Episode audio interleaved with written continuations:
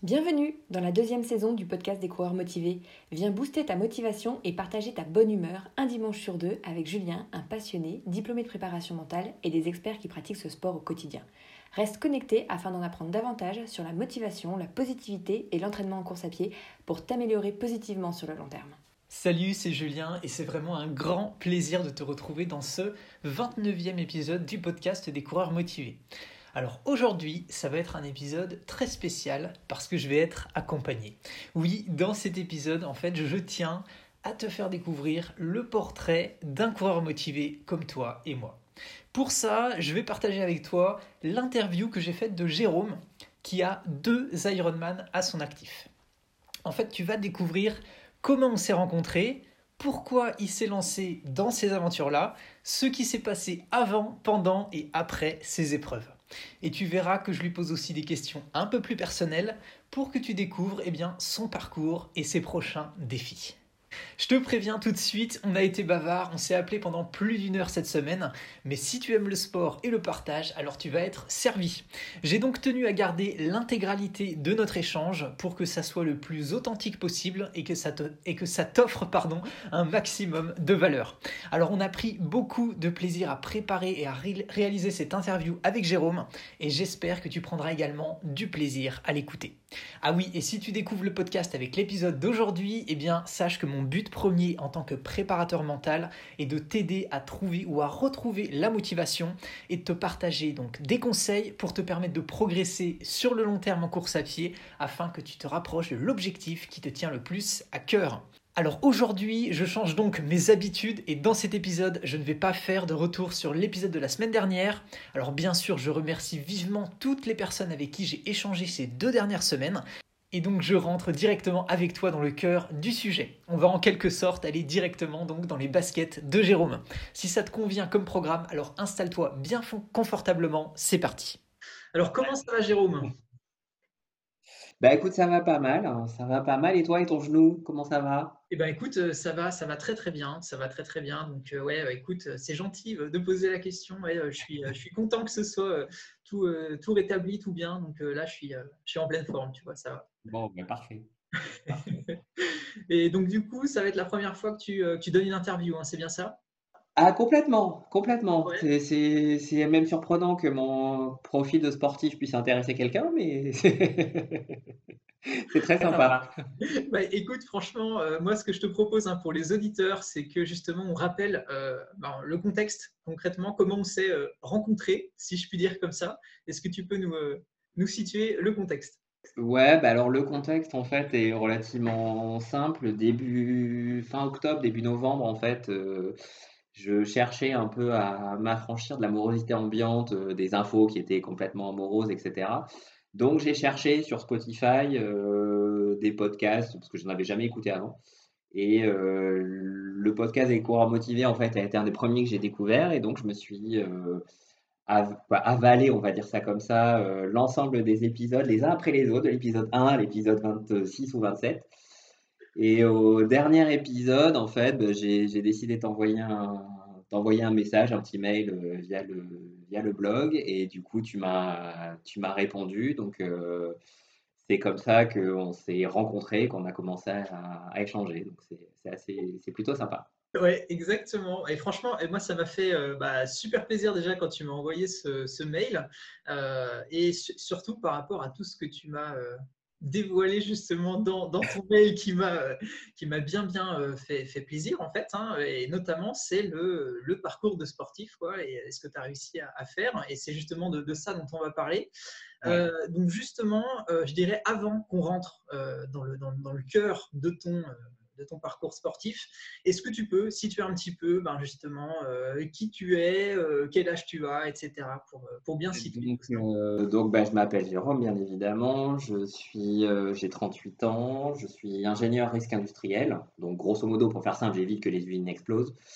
Parce que c'est mon thème de travail, l'explosion. je suis originaire du sud-ouest et expatrié pour le boulot en Picardie, donc dans, dans l'Oise. Donc euh, voilà, donc j'affronte la pluie, le vent régulier. la pluie n'est pas un mythe en Picardie.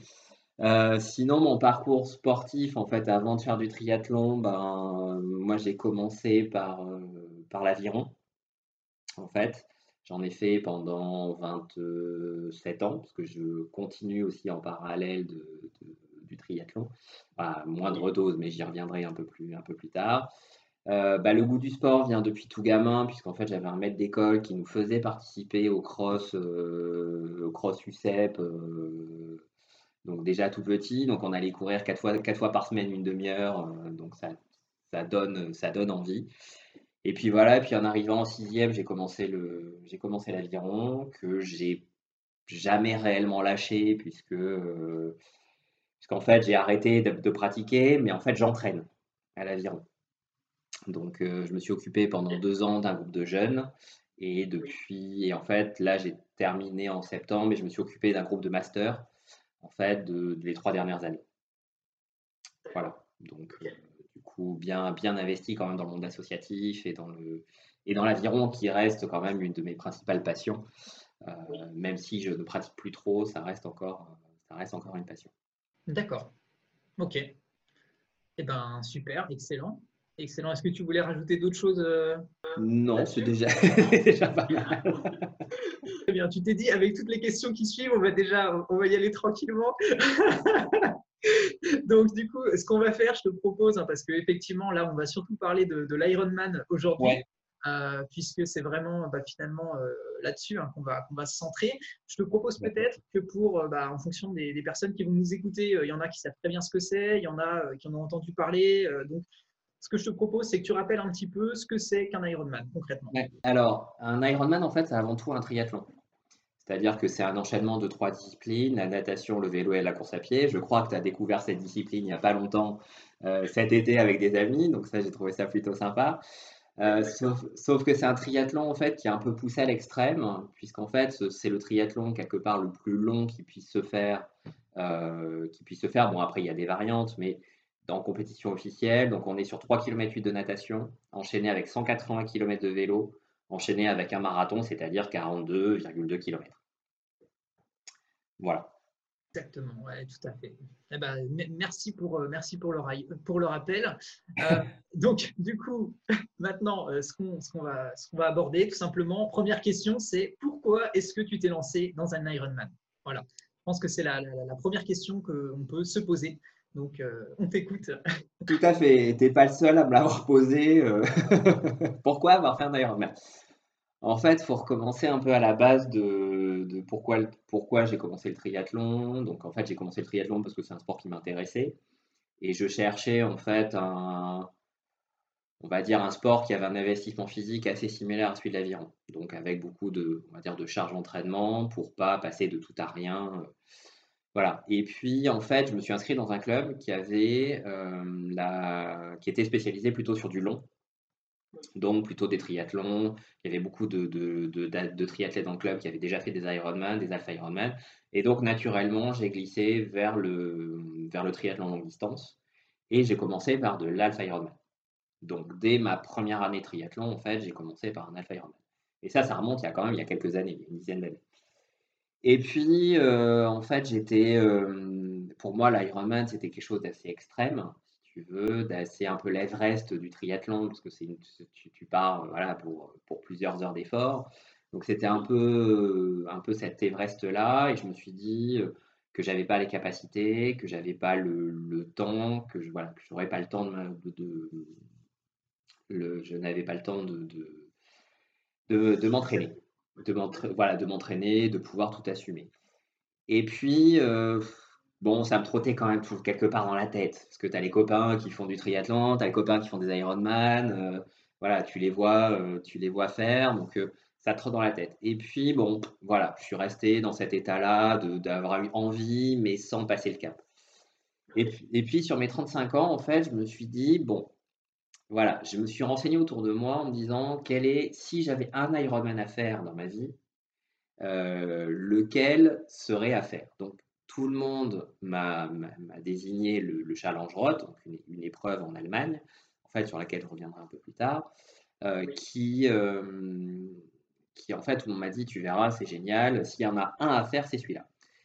Sauf qu'il faut savoir que les dossards pour ce, cet Ironman-là partent en 10 minutes. Donc il y a à peu près 3000 dossards qui partent en 10 minutes. Donc pour mes 35 ans, je me suis dit, voilà, j'avais 34 ans à l'époque, pour mes 35 ans, je me suis dit, j'aimerais me faire un Ironman pour mes 35 ans. Mais bon, voilà. Et puis, bon, ben, le jour de l'ouverture des inscriptions, je me suis dit, bon, si je chope mon dossard, c'est que c'est un signe, j'y vais. Et ben, ce qui, s'est passé, j'ai chopé mon dossard. Donc, à 10h02, j'étais inscrit, pardon.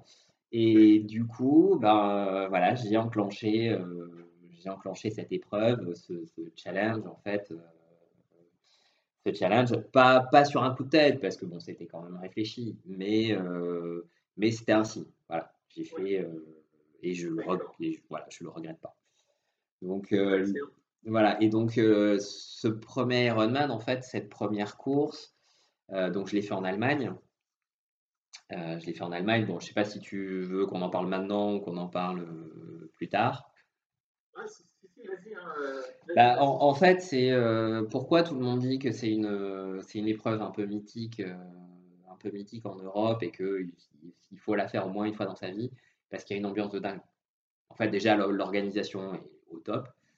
Euh, il y a une ambiance de, dingue. Tu as, du monde partout, tout le temps, euh, avec euh, sur la natation, donc ça se fait dans un canal. Le canal, il y a du monde surtout, il y a du, monde sur la berge, sur les 3 km 8 du parcours. c'est une boucle, mais sur la, sur la, boucle. Le parcours vélo, il y a une quoi, il y a une difficulté où tu as l'impression d'être au Mont Ventoux au Tour de France, si tu veux. Tu as les, les gens qui sont à 20 cm de toi. Euh, et sur le parcours à pied, c'est juste du dingue, c'est juste quelque chose de dingue en fait. Tu as les gens qui t'encouragent, c'est vraiment une super belle ambiance que j'ai pas rencontré sur d'autres épreuves. D'accord. Euh, c'est ça qui la unique en fait. Euh. C'est ça. Et puis c'est aussi un des plus vieux triathlons, en un des plus vieilles Ironman en Europe. Ça fait 35 ou 37 ans qu'il se, qui se court. Il y a juste eu une interruption, c'était l'année dernière à cause du Covid. Sinon, il s'est tenu, euh, il s'est tenu depuis 37 ans. Donc euh, voilà, c'est vraiment une aventure, euh, c'est vraiment une super belle épreuve et une, voilà, une belle aventure. Excellent, excellent. Et, du coup, comment finalement ton entourage il a, il a réagi au moment où tu leur as annoncé, bah, c'est bon, je me suis, enfin, je vais me lancer dans. ben, en fait, ils m'ont un peu pris pour un fou au départ. Euh, voilà, complètement, euh, ils m'ont vraiment pris pour un, pour un à me lancer euh, dans ce type d'épreuve.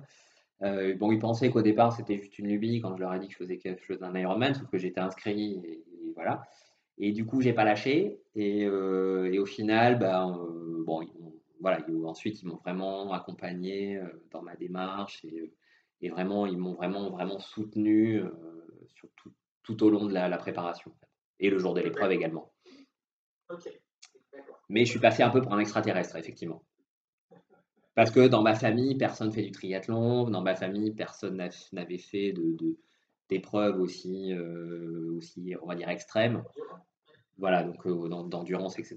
Donc je suis passé un peu pour l'extraterrestre de la famille. Ok. Bah, je, bah, je, comprends, je comprends tout à fait, bah, c'est sûr. C'est sûr. Et, du coup, par rapport à cette épreuve en tant que telle, est-ce que tu l'as fait tout seul ou est-ce que tu as été euh, accompagné euh, par, euh, par quelqu'un en particulier?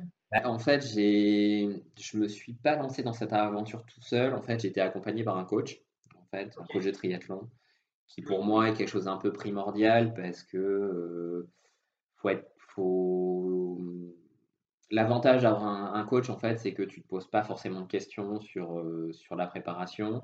Tu échanges beaucoup avec le coach, mais tu n'as pas forcément de.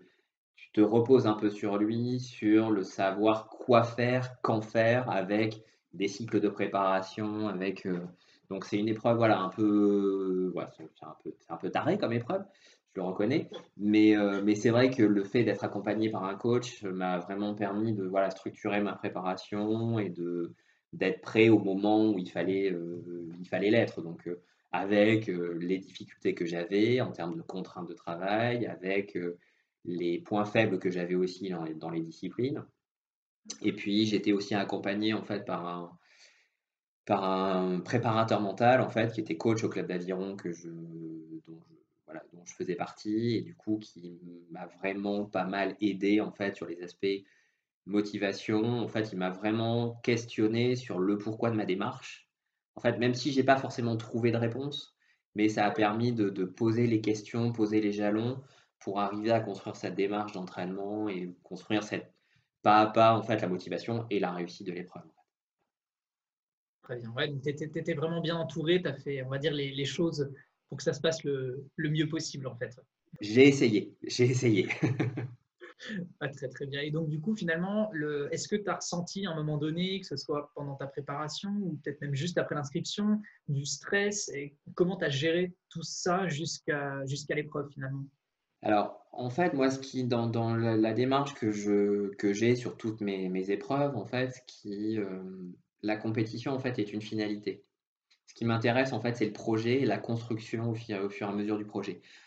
Au final, le résultat, je m'en fous un peu.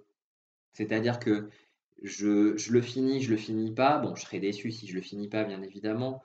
Mais ce qui m'intéresse, en fait, c'est vraiment le, le, projet, la construction du projet. Est-ce que je suis capable d'arriver à tout gérer, à trouver un équilibre, en fait, entre la préparation, le boulot, la vie, la vie perso, et ce, cet équilibre-là est, est, important. Donc, du coup, une fois qu'on a trouvé ce point d'équilibre et que l'entourage, en fait, est et OK avec ça, bah, il n'y a pas forcément de stress à avoir parce qu'en fait, on a juste à se laisser quelque part guider euh, par le coach qui euh, nous donne les entraînements semaine à la semaine, plutôt adapté en plus aux contraintes de boulot euh, et au planning de boulot que, que, j'ai. Donc, par exemple, si je suis en déplacement professionnel, bah, je ne peux pas forcément m'entraîner ou je peux aller courir, mais pas forcément faire de vélo ou, nager. Donc, donc voilà, donc il n'y avait pas forcément de, de, de stress à proprement parler. Et c'est vrai que le jour de l'épreuve, quoi, le jour de l'épreuve ou avant l'épreuve, il y a forcément le stress de l'épreuve. Ça, je pense que tout le monde, euh, tout le monde connaît ça et c'est plutôt quelque part rassurant d'avoir ce petit, cette petite pointe de stress avant. Mais en fait, j'ai abordé l'épreuve en me disant, bah, en fait, tu as fait tout pour que ça se passe bien. Donc, sans être, sans être sûr d'être préparé, en fait, sans, quoi, sans être sûr d'être prêt, je suis préparé. C'est-à-dire qu'on n'est jamais sûr d'être prêt parce qu'il peut se passer n'importe quoi sur une épreuve aussi longue. Mais euh, on, peut, voilà, j'avais vraiment le sentiment d'être préparé, donc confiant dans ce que je pouvais réaliser. Après, bon, il y a des faits de course, euh, mais voilà, c'est le, le, truc est là. Mais par contre, je ne cache pas qu'il euh, y a eu de la fatigue. C'est sûr que c'est une charge d'entraînement qui est montée progressivement au fur et à mesure des mois d'entraînement. Et donc, du coup, il y a des coups de, il y a des coups de fatigue, il y a cette gestion du, du boulot, de la vie, etc., qui n'est pas forcément toujours évident. Mais, mais c'est vrai que, voilà, moi, ce qui est important, c'est d'arriver à trouver un point d'équilibre sans non plus entrer dans une vie monacale. C'est-à-dire qu'il y a beaucoup de, moi j'ai beaucoup d'exemples où les, les gens, euh, les gens se focalisent uniquement sur le, sur l'épreuve et on oublie le reste c'est-à-dire avoir une vie sociale, avoir euh, voilà. Et je trouve que c'est quand même important de garder cet équilibre. Donc voilà, ce que j'ai essayé de faire ou, du mieux que je pouvais, mais ce que j'ai essayé de ce que j'ai essayé de faire. Ok, excellent, excellent. Et si on revient justement sur euh, sur l'épreuve en elle-même, combien de temps finalement tu t'es préparé pour te lancer euh, bah, dans, dans, dans, ton premier Ironman? En fait, j'ai je me suis préparé entre 9 et 10 mois à peu près, euh, sachant que j'avais déjà commencé à travailler avec mon coach l'année la saison précédente. Donc du coup, ça a été une, quelque part une suite logique. Donc j'ai commencé la préparation en octobre pour un Ironman au mois de juillet. Donc après, ce que, classiquement, classiquement en fait, la préparation a réellement commencé au début janvier. Donc il y a vraiment six mois de préparation. Après, on était plutôt sur l'intersaison en fait d'octobre à d'octobre à fin décembre en fait, où c'est vraiment, on va dire, de l'entretien, de, du développement, du travail technique en natation, du travail technique en course à pied, etc. Donc voilà, une intersaison plutôt, plutôt technique sans de très grosses charges de travail.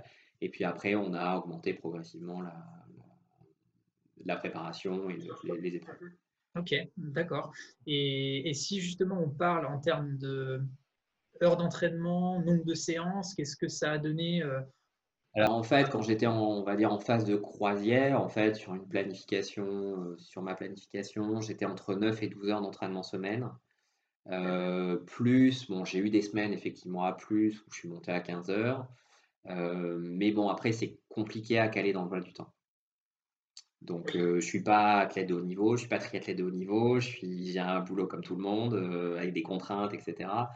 Donc, voilà, j'ai 12 heures, 12, 15, voilà, 12 heures, c'est vraiment le, le max que je peux, que je peux donner sans justement nuire à l'équilibre à côté.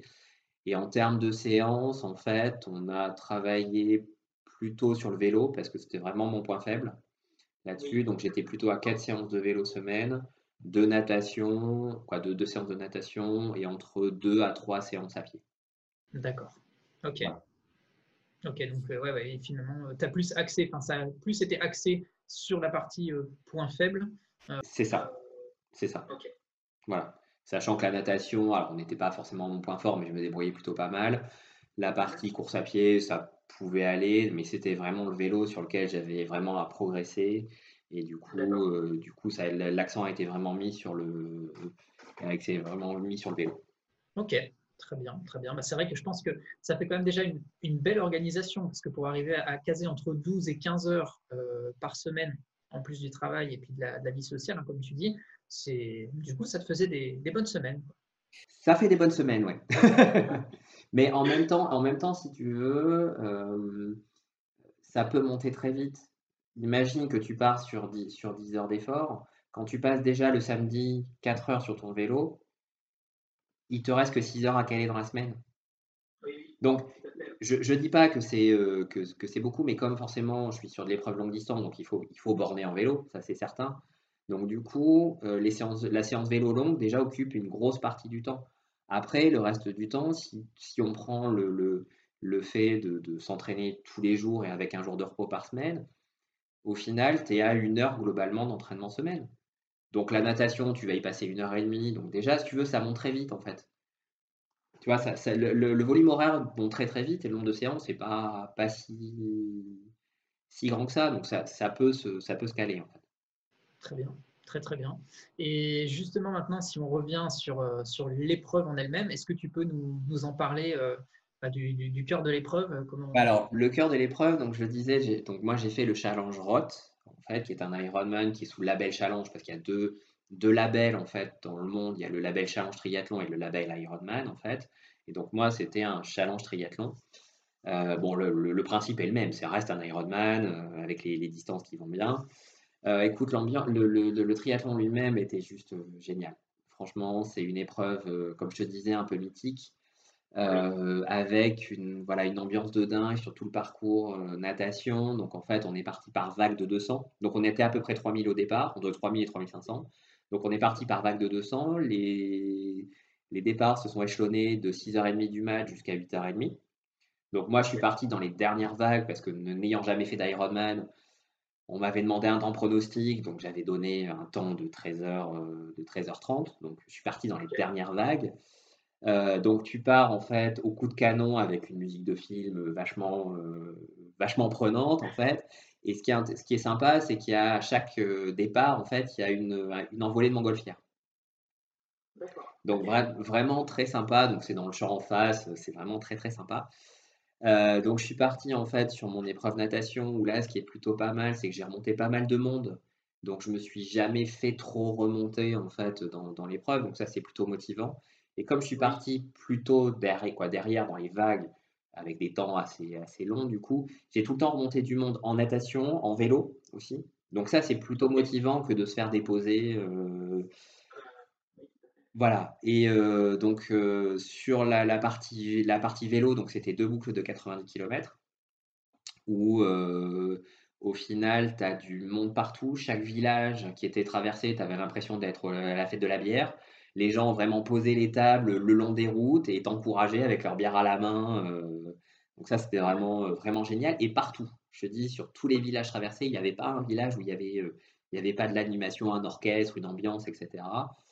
Il y a deux, montées, notamment le Solar Hill, en fait, qui est, je te dis, j'avais l'impression de, voir les images du Mont Ventoux autour de France, où tu as les gens qui sont euh, qui t'encouragent, qui sont à côté, donc vraiment une ambiance de table, là, se donne un coup de boost, mais euh, génial. Bon, faut pas trop s'enflammer non plus parce que tu as encore des kilomètres derrière.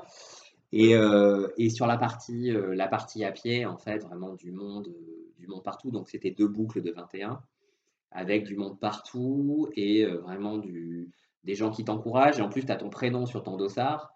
Donc en fait, les gens t'encouragent avec ton prénom. Donc c'est un peu surprenant au départ quand tu entends ton prénom, parce que bon, j'avais des copains qui étaient venus avec moi, mais euh, quand tu les as passés depuis longtemps et que tu, tu, retournes, et voilà. Donc c'est vraiment très très sympa. Euh, c'est vraiment très très sympa en fait. Bah, c'est cool, c'est cool et ça fait un max de, plaisir de prix. Euh, ouais, exactement, exactement, exactement. Ok. Et, du coup, sur l'épreuve en elle-même, est-ce que tu peux nous dire ce que tu as le plus aimé ou finalement ce qui a été le, le plus difficile? Bah, ce que j'ai vraiment le plus aimé, en fait, c'est la partie natation et la partie vélo, parce que le parcours vélo, sans être exceptionnellement beau, les revêtements, c'est du velours. Donc c'est vraiment très roulant, même s'il y a quand même, il y avait quand même 1200 mètres de dénivelé. C'était vraiment très plaisant de, de, rouler sur un bitume sans nid de poule, sans craquelure, sans. Donc ça, c'était vraiment génial. La partie, euh, la partie natation a été très, euh, très sympa parce qu'en fait, j'ai des copains qui étaient venus, ils avaient amené un mégaphone et du coup, j'ai entendu le son du mégaphone toute la longueur, en fait, pendant, ils m'ont suivi pendant deux kilomètres, et ça, c'était juste euh, génial. J'étais tout fou dans l'eau euh, à, entendre le son du mégaphone, euh, donc ça, c'était vraiment génial. par contre, le plus, le plus difficile, en fait, a été à pied, sur le marathon, où, en fait, qui s'est. voilà, j'ai. Alors, c'est pas que j'ai mal géré, mais si, j'ai un peu mal géré en fait mon alimentation et mon hydratation. En fait, ce qui s'est passé, c'est que euh, quelques, quelques mois avant, j'avais fait un marathon pour essayer de mettre en place les protocoles euh, d'alimentation, si tu veux, sur le marathon. Donc, j'avais, euh, j'étais parti sur des gels tous les 5 km. Donc, ingurgiter un gel tous les, tous les 5 km. Sauf qu'en fait, mon, mon paquet de gel, en fait, je l'avais laissé dans mon sac de transition. Sauf que le sac de transition est resté toute la journée par 30 degrés dehors. Euh, et donc, au moment où j'ai récupéré mes gels et que j'ai voulu avaler le premier, en fait, le goût chaud, fraise des bois, euh, de fraise bois ou fruits des bois, euh, c'est pas passé. C'est pas passé. Donc, du coup, je, suis, ben, je me suis rabattu en fait sur ce qui était proposé sur, par l'organisation. Donc j'ai commencé par la banane, sauf que la banane, en fait, euh, qui, a, chauffé toute la journée, c'était un peu de la purée. Donc euh, c'était pas forcément génial. Donc en fait, j'ai fini en fait avec euh, la boisson ISO jusqu'à un certain point et de la pastèque. Voilà. Et à la fin, en fait, j'ai eu un verre de, j'ai eu un verre d'ISO qui était mal, quoi, de boisson isotonique qui était mal dosé. Donc ça m'a complètement saturé les papilles. Donc j'ai fini à l'eau, au coca et la pastèque. Voilà. Donc, euh, bon, voilà, après, euh, après c'est, voilà, ça s'est, ça s'est fait comme ça. Et puis, euh, dernière grosse difficulté que j'ai eue, c'est surtout une douleur à la hanche que j'ai eue, que je n'avais jamais eu avant sur entraînement. voilà, sauf que le corps, je pense qu'au bout de, de, 15 bornes sur le marathon, le corps était un peu émoussé. Et donc, du coup, j'ai eu une douleur j'ai voilà, eu une douleur un peu quoi, particulière, qui est repartie comme elle est venue après l'Ironman, mais euh, voilà, j'ai eu cette douleur-là qui m'a un peu handicapé quand même sur le reste du marathon. Et, finalement, du coup, comment tu as, as, surmonté bah, ces, imprévus avec le gel, avec la, la, douleur qui est arrivée? Qu'est-ce que tu t'es dit euh? Alors, sur, la partie, euh, sur la partie alimentation, en fait, au départ, j'ai pris et j'ai bu ce qui me faisait envie. Parce qu'à un moment, c'est pareil, à un moment, j'ai je me suis rabattu sur des, euh, sur des, sur des chipsters ou des, des, crackers en fait pour avoir un peu de salé euh, là-dedans. Donc vraiment, j'ai vraiment fait à l'envie parce que là, j'étais au bout d'un au bout d'un moment où euh, voilà, j'ai pris ce, que ce qui me faisait envie au moment où je le faisais. Et, sur la douleur, en fait, la stratégie que j'ai pour laquelle j'ai opté, que, que j'ai opté, pardon, c'est je courais entre les ravitaillements. En fait, il y avait des ravitaillements tous les 2 km 5. Donc, je courais entre les ravitaillements et je marchais le long des ravitaillements pour prendre le temps de me ravitailler. Et en fait, quelque part, ce qui m'a redonné un petit coup de, boost, en fait, c'est que euh, il y avait une barrière horaire qui était, il fallait passer au semi-marathon à 20h. Et en fait, quand je suis passé au semi-marathon, il était 17h30. Donc, du coup, je me suis dit, ben, je, je, suis sûr de le terminer. Je le finis à pied, mais je suis sûr de le terminer. Et donc ça, ça, redonne quand même du moral en te disant, bon ben voilà, je ne serai pas un do not finish, je, je, vais, le, je vais le terminer. Et euh, la grosse, euh, on va dire, claque d'humilité que j'ai repris dans la gueule, parce que je commençais un peu à râler tout seul dans mon, dans mon épreuve, c'est que j'ai vu un petit papy euh, de, qui devait avoir 60, je sais pas, 70, 75 ans, tout, tout petit, tout, menu en fait, faisant l'Ironman, courant pas vite, mais courant. Et là, tu prends une leçon d'humilité euh, en, en pleine tête, parce que tu te dis, lui, il est parti deux heures avant moi en, en natation. Il est, je sais pas s'il était sur sa première ou sa deuxième boucle, mais il court, il se plaint pas, il enchaîne les, les kilomètres. Donc, tais-toi et cours, en fait. Donc, c'est vraiment voilà, une, petite, une petite leçon d'humilité qui, euh, qui, quelque part, fait du bien au, au, moral en te disant bon, ben voilà, il y a des gens beaucoup plus âgés qui le font. Donc, euh, voilà, toi, tu as 35 ans, euh, vas-y, fais-le. Donc, ça m'a voilà, ça m'a permis de, de, poursuivre l'épreuve et de, de, de, te dire que j'étais, de me dire que j'étais pas si mal loti que ça. Quand même. Ouais, d'accord, je comprends. Ok. Et, et, finalement, du coup, une fois que tu as, passé la ligne, qu'est-ce que tu as, que as ressenti c'est un moment de pur bonheur, en fait. C'est un moment de, de, pur bonheur. Tu, tu rentres dans l'arène, dans l'arène finale, en fait, où tu fais un, le tour de, de l'arène, en fait. Donc, il y a une ambiance de dingue. Es, quoi, je veux dire, tu es acclamé, donc tu as l'impression d'être champion olympique, si tu veux. Et c'est vraiment, euh, vraiment génial. C'est vraiment, euh, vraiment génial. Mais par contre, donc, il y a la joie immense de, de terminer une épreuve comme ça avec. Euh, tous les, tout, voilà, tout l'investissement que ça a donné, etc. Mais je suis arrivé quelques, quelques minutes après, j'étais frustré parce que j'en avais encore sous le pied, en fait, de, du fait d'avoir eu cette douleur, euh, cette douleur sur le marathon. Et, euh, et du coup, ben, voilà, j'avais vraiment l'envie d'en refaire un derrière, en me disant, bah, je me suis pas complètement exploité, donc euh, j'ai, voilà, je, sais que j'en referai un. Je savais à la fin de mon épreuve que voilà, j'en referai un derrière. Ok. Ah bah, je, comprends, je comprends tout à fait ce que tu ressens. Après, c'est sûr que si on fait le parallèle avec euh, euh, d'autres courses, généralement, quand il arrive un imprévu sur une course et qu'on termine la course, on a toujours ce petit, euh, ce petit sentiment qui dit j'aurais pu, pu faire un petit peu mieux, mais ah, c'est ça. mais je, comprends ce que tu veux dire. Et, pour qu'on situe justement euh, pour les auditeurs, si on parle de chiffres, euh, au niveau de, de, l'épreuve en elle-même, euh, tu disais que tu avais annoncé un temps de 13 heures et quelques pour te situer, pour te placer. Finalement, ça a donné quoi concrètement? Alors, moi, j'ai terminé l'épreuve en 11h10. donc, en fait, au fur et à mesure des préparations, je, je m'étais fixé vers 12 heures en fait, d'effort. Donc, je termine 50 minutes avant mon temps en prono. Donc, en termes de, si je découpe les, les épreuves, donc je fais 1h08 de natation, 5h38 de vélo et 4h13 au marathon. Voilà.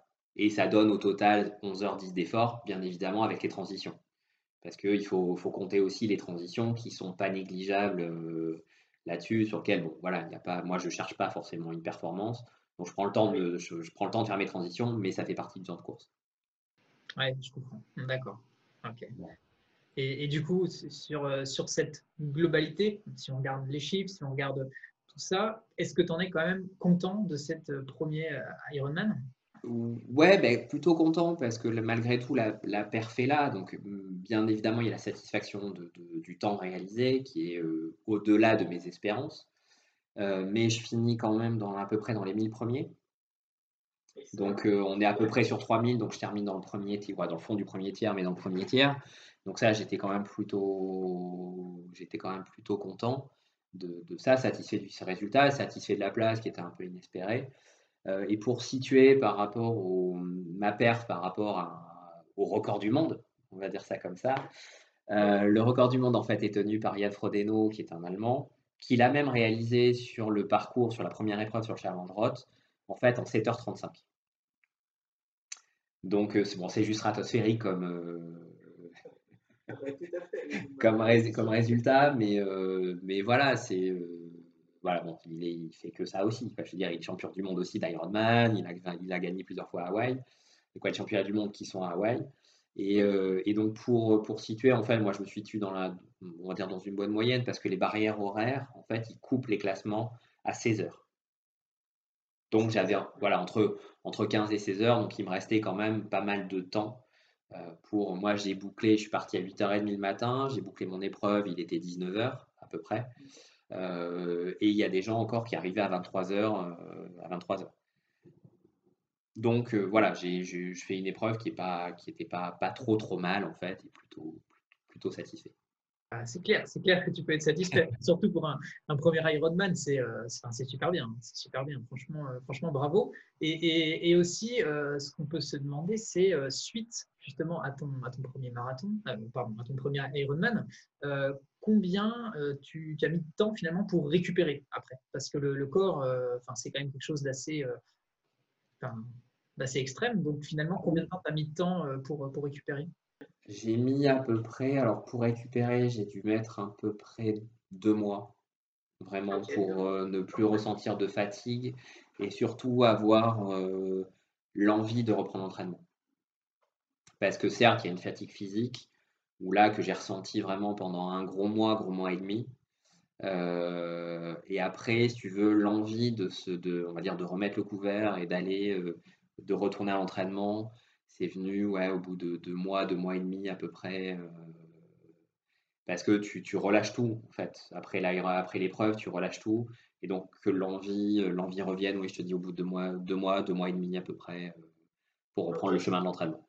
D'accord. Et, tout ce qui était, par exemple, douleur à la, hanche, etc., est-ce que c'est des choses qui ont perduré un petit peu dans les, semaines qui ont, qui ont suivi ou c'est après l'épreuve, c'est parti non, après l'épreuve, c'est parti. En fait, je l'ai senti un petit peu euh, deux, trois, pendant deux semaines à peu près.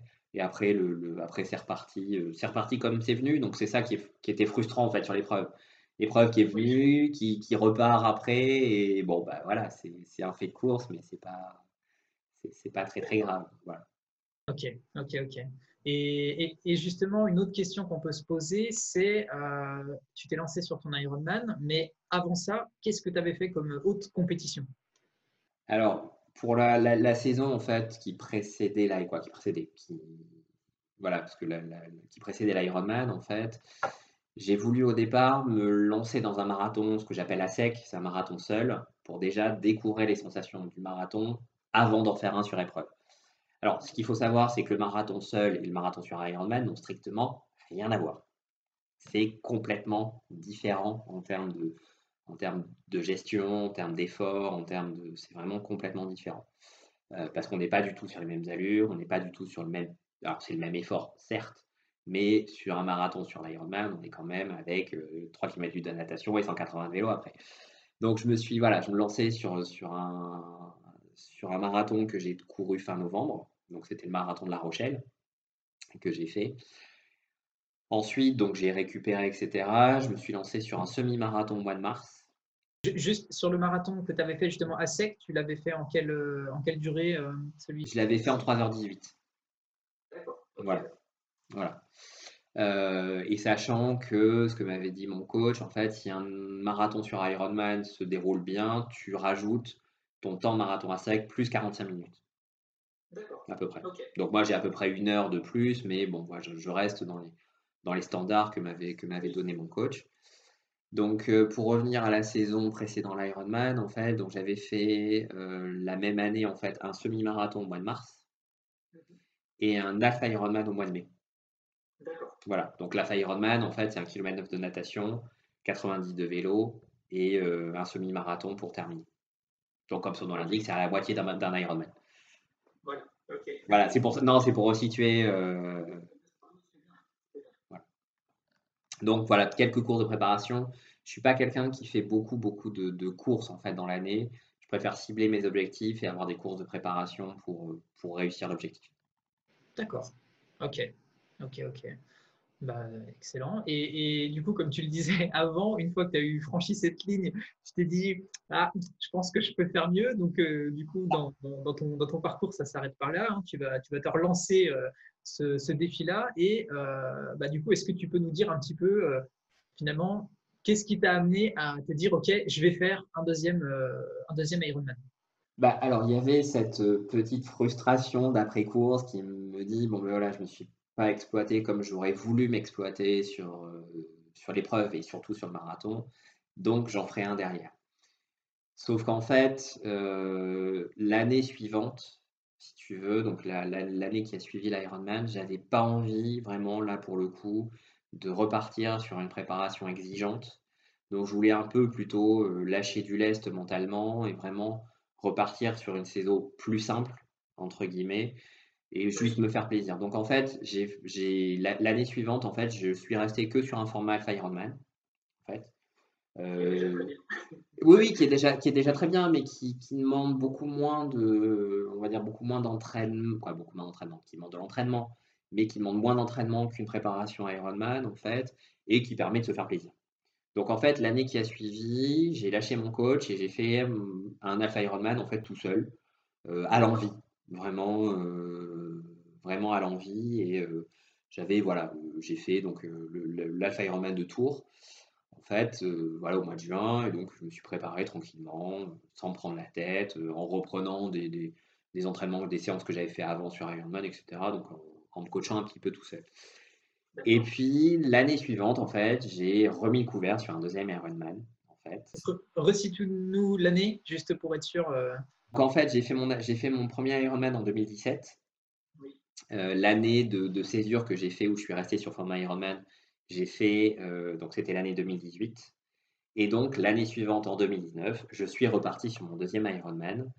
Euh, voilà, je suis reparti, euh, je suis reparti complètement là-dessus. Et voilà, pour une deuxième aventure. pour une deuxième aventure. Ok, et, du coup, justement, sur ce deuxième Ironman, est-ce que ta préparation, elle a été beaucoup différente ou est-ce que ça a été assez similaire à ce que tu avais fait pour le premier? Alors, ça a été similaire et différent à la fois. Différent parce qu'en fait, j'ai changé de coach. Euh, j'ai changé de coach, donc euh, du coup, forcément, chaque coach a sa manière de, coacher. Donc, le contenu des séances n'était pas forcément le, n'était pas forcément le même. Euh, mais par contre, le schéma de saison a été quand même similaire. C'est-à-dire que bon, j'ai pas fait de, marathon au mois de novembre, mais j'ai fait semi-marathon au mois de mars, course de préparation. bon là, n'était pas au mois de mai, c'était au mois de juin et ensuite pour l'Ironman fin juillet.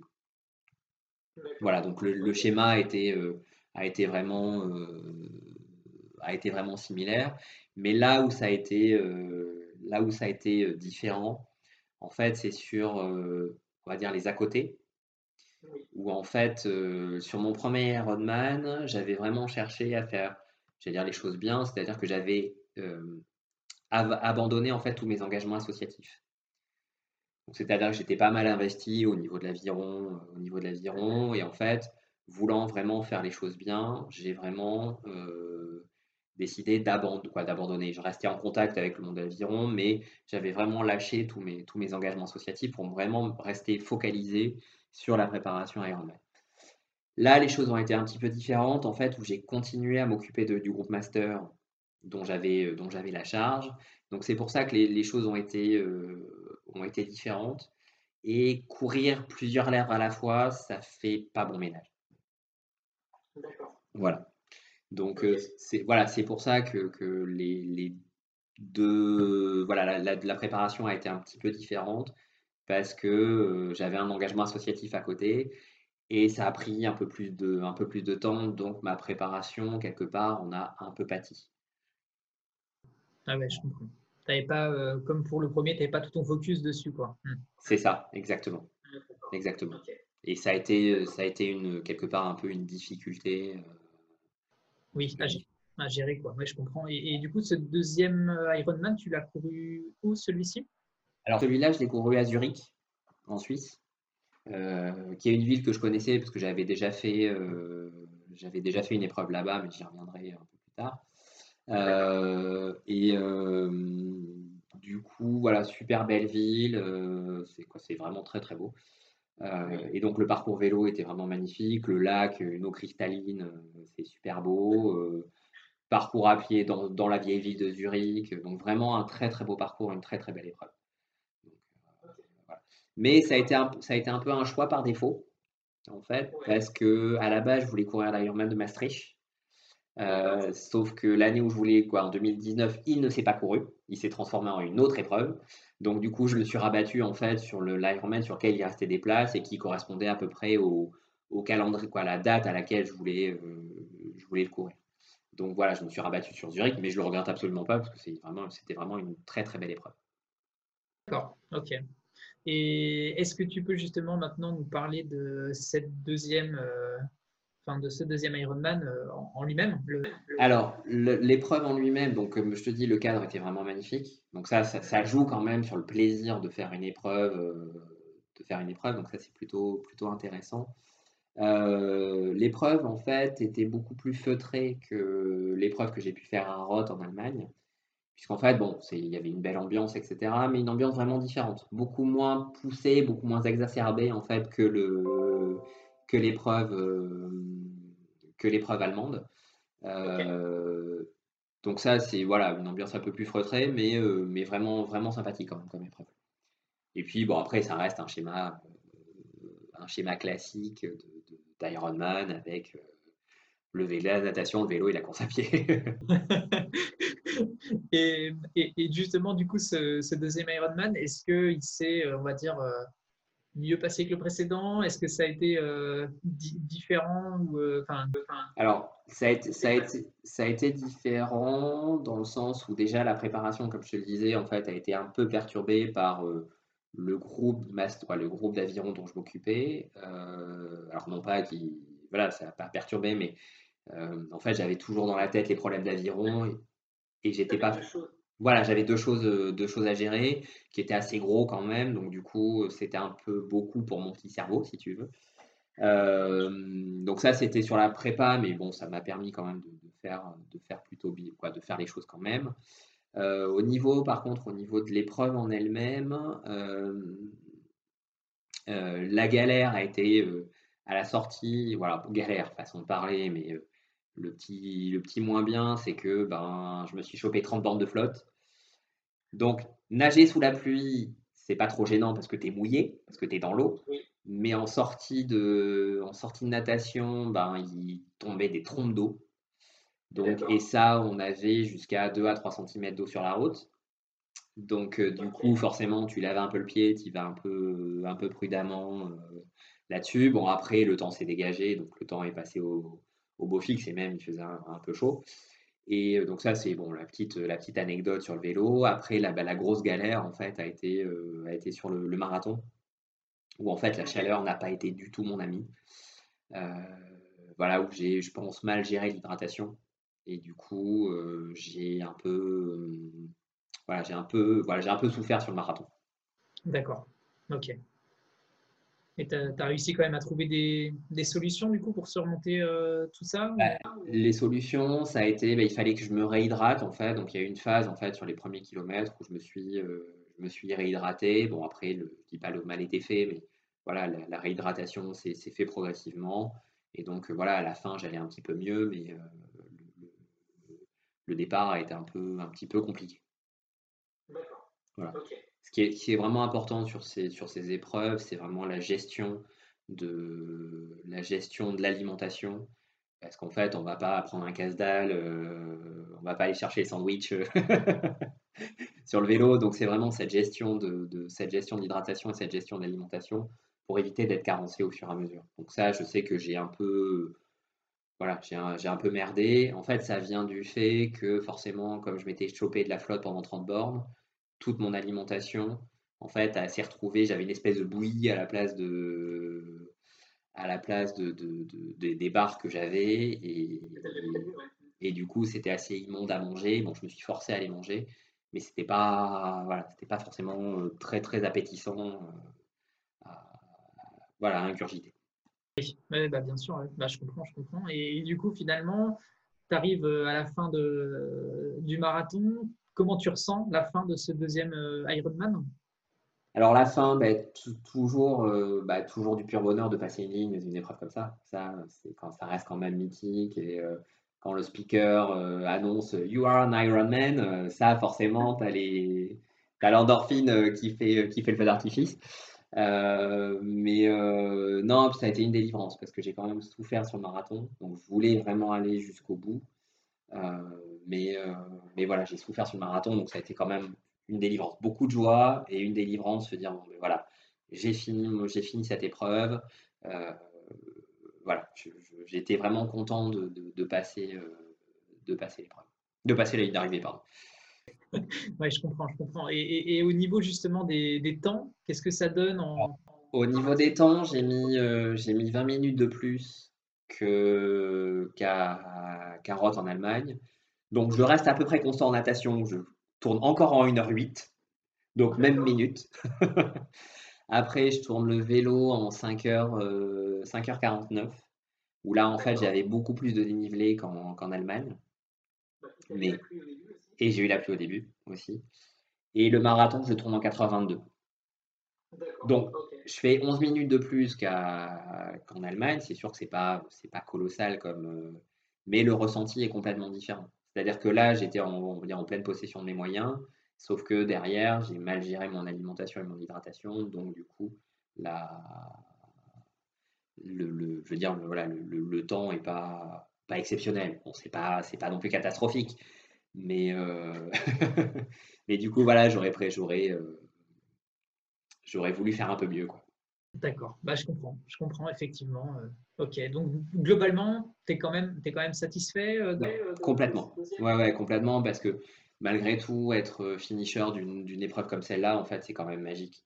Il ne faut pas, faut pas se leurrer, mais je pense que pour, pour toi, c'est pareil, qui est trailer, qui fait l'ultra trail, terminer une épreuve aussi longue avec autant d'heures d'effort, ça reste un moment qui est juste, juste magique. Ouais, bah, tout à fait, mais effectivement, généralement, de toute façon, quand on passe la, la ligne de quelque chose, on est, voilà. on est, on est super content. Quoi, hein, donc, et mmh, si maintenant on rentre un petit peu dans ton, je dire, dans ton intimité, si on peut dire ça comme ça, est-ce que tu as plutôt justement un esprit de compétition ou est-ce que tu cours plutôt juste pour le plaisir? Euh, Est-ce que c'est un mix des deux En fait, c'est un, un, mix des deux. Si tu veux, l'esprit de, de, compétition, toujours avec quand même la, dominante fair play.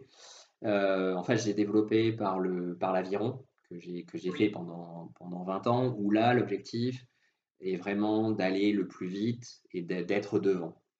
Euh, donc ça, voilà, c'est cet esprit de compétition, sauf que maintenant, en fait, je suis plutôt dans une démarche personnelle. C'est-à-dire que je sais que je ne serai jamais champion du monde, que je serai jamais, euh, voilà, parce que j'ai passé l'âge et parce que j'ai d'autres d'autres choses. La, la, démarche, en fait, est vraiment personnelle, où je cherche à chaque fois à repousser mes limites, ou vraiment les, les taquiner, en fait. Et, du coup, si tu veux, mon objectif, c'est vraiment, je recherche vraiment le plaisir dans la performance, quoi, dans la compétition, euh, plutôt que chercher le résultat. Et comme, bah, ça c'est l'expérience qui part, j'ai appris que voilà, les résultats venaient avec euh, le, plaisir. Donc généralement, quand on prend du plaisir, la performance est là. Donc, euh, donc voilà, donc je suis pas le, résultat, je m'en fous. C'est-à-dire que je referai un Ironman demain, euh, je mettrai 13 heures. Si je le finis bien, je serai content et je serai satisfait de, ma performance. Donc voilà, c'est pour ça que je suis plus trop dans l'esprit de compétition en tant que tel. J'aime la compétition, oui, j'aime prendre un dossard, j'aime m'aligner sur un départ, mais c'est vraiment dans une recherche personnelle parce que le, que ce soit la course à pied ou le triathlon, ce sont vraiment des sports individuels. Donc du coup, euh, il y en a qui cherchent la gagne, moi je cherche une gagne personnelle. En fait. Voilà, que le, le plaisir soit, soit au cœur. Quoi. Hmm. exactement, complètement. Ok, et bah, très très bien. Et, et, au final, sur les épreuves euh, en elles-mêmes, est-ce qu'il y a une partie que tu préfères vraiment, maintenant que tu en as fait deux Est-ce que tu. Il y en a une qui s'en détache entre, entre le vélo, la natation et la course à pied? Ce qui est la, alors, la natation reste un peu mon péché mignon. Pourquoi? Parce qu'en fait, euh, venant d'un sport, euh, d'un sport nautique, euh, l'aviron et la natation, si tu veux, moi j'ai fait plein de parallèles entre les deux. La natation, le, bateau, c'est ton corps, les rames, c'est les bras. Donc vraiment la même sensation de glisse. Quand tu arrives vraiment à glisser en natation, c'est vraiment, c'est vraiment un pur, un pur plaisir.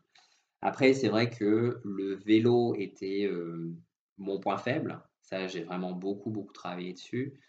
Et maintenant, bah, ça devient, ça devient un plaisir en fait d'aller rouler et de, de s'aligner sur, sur épreuve parce que voilà, maintenir des, des vitesses, des vitesses sympas, c'est vraiment sympa. Là, le, le, défaut que j'ai moi dans, dans, mon profil de sportif, c'est la course à pied, en fait, où ben, les marathons sur Ironman ne s'étant pas super bien passés, si tu veux, ça reste un petit peu ma bête noire, entre guillemets. Euh, même si j'aime courir, c'est pas, pas le truc, mais, euh, mais voilà, je, suis un peu réticent. Donc voilà, le travail cette année s'axe sur la, partie, euh, la partie course à pied. Ok, bah, je comprends, je comprends. Et, et, et par rapport à finalement ta préparation, d'une manière générale, est-ce que tu as une ou plusieurs séances que tu, que tu aimes faire tout simplement, des séances un peu favorites? Alors les, les séances, c'est un peu particulier, mais les séances favorites, en fait, c'est les sorties plutôt longues sur lesquelles, en fait, tu n'as aucune contrainte. C'est-à-dire que tu n'es pas euh, dire, monitoré de partout, c'est-à-dire que tu n'as pas de, de, de, de, comment dire, de, séries à faire, d'exercices à faire.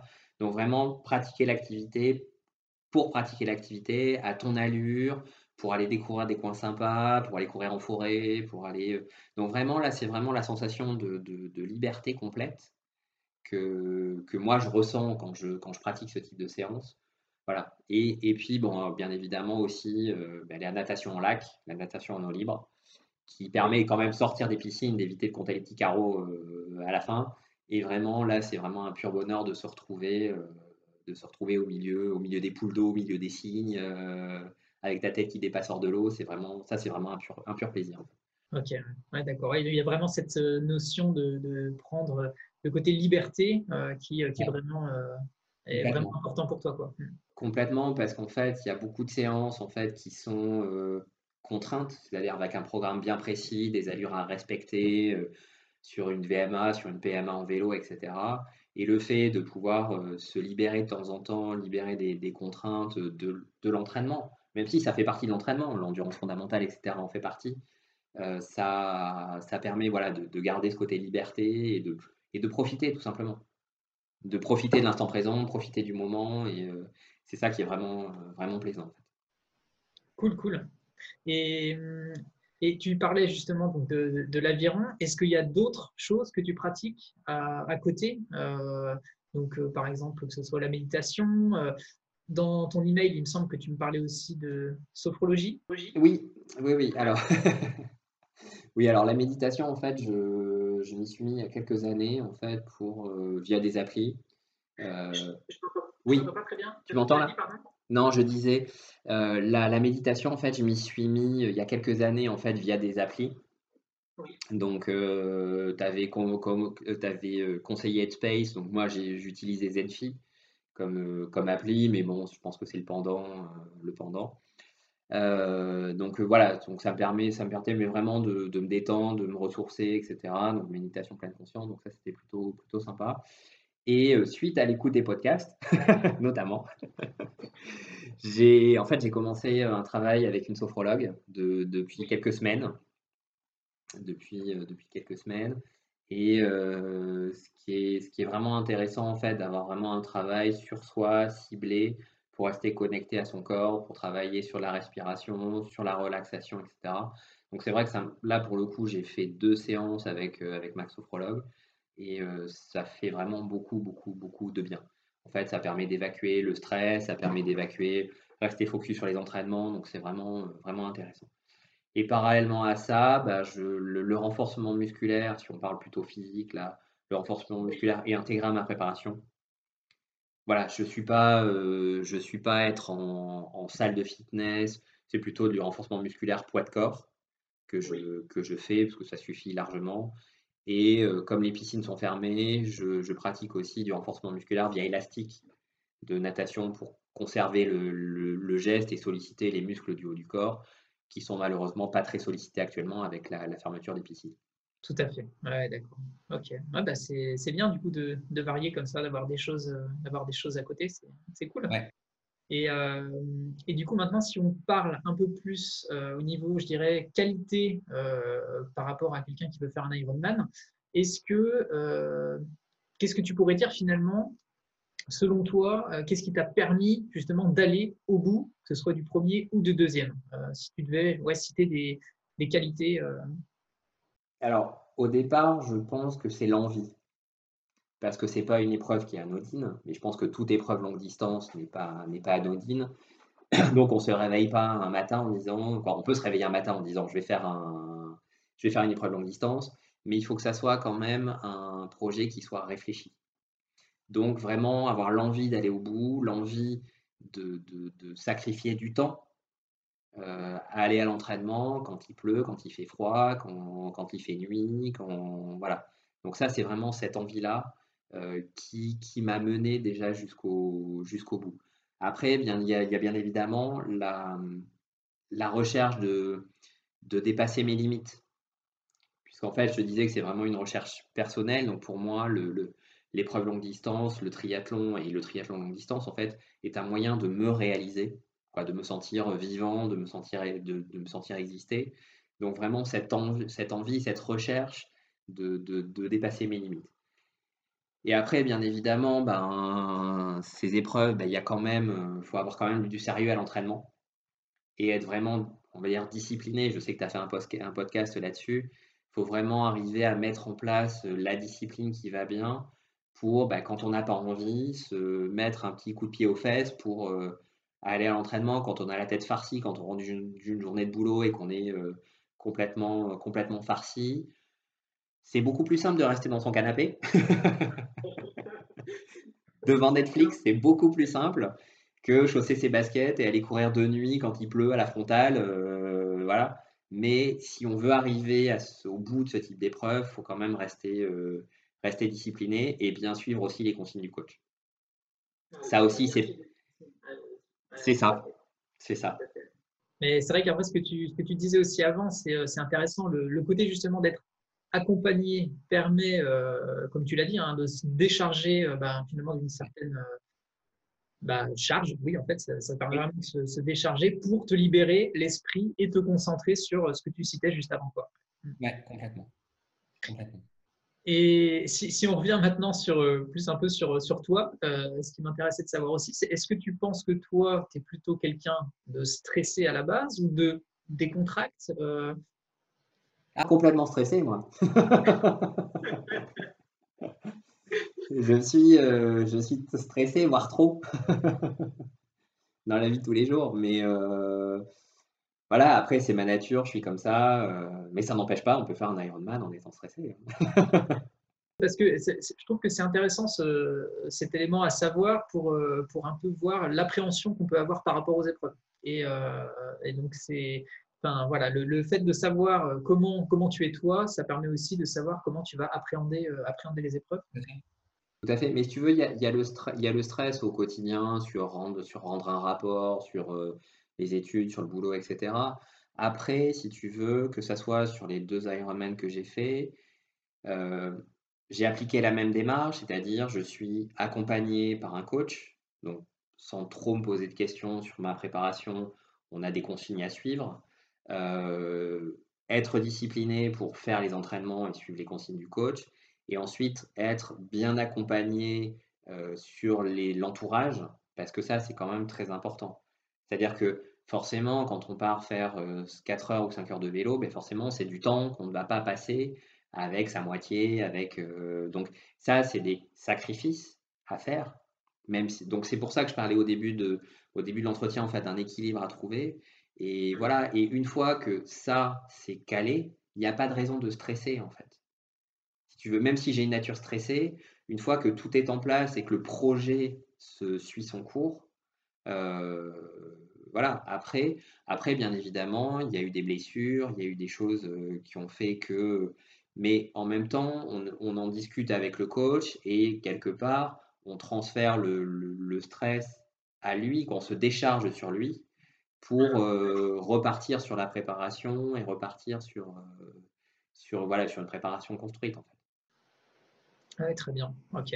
Bah, effectivement, mais je pense que tu, résumes bien tous ces éléments et les, qualités finalement qu'il faut, avoir par rapport à tout ça. Et de, ton point de vue, si on prend, je dirais, un coureur dimanche qui a ce fameux, on va dire, à un moment donné, envie ou si on veut se projeter, pour toi, comment est-ce qu'on peut passer justement de ce coureur du dimanche à quelqu'un qui va réussir un Ironman?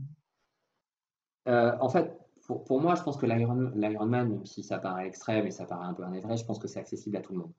Clairement, clairement, pour moi, c'est accessible, mais il faut le vouloir. C'est-à-dire que c'est vraiment, déjà, il faut vraiment de la volonté de faire. Bon, il faut déjà en avoir l'envie, bien évidemment.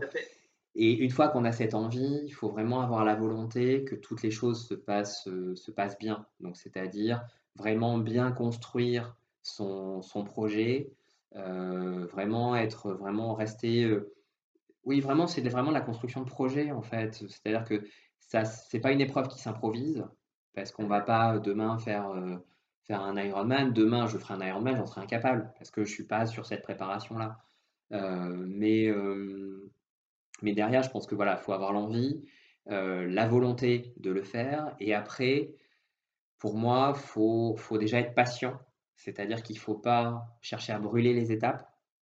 C'est-à-dire, par exemple, si on est, euh, si ça va bien en vélo et en course à pied, et qu'en natation, on a des, difficultés en natation, eh ben, faut, faut être patient, faut prendre les, faut prendre peut-être prendre des cours, peut-être s'inscrire dans un, dans un club pour acquérir une certaine technique voilà, l'objectif est d'arriver de, le moins épuisé à la fin de chaque épreuve.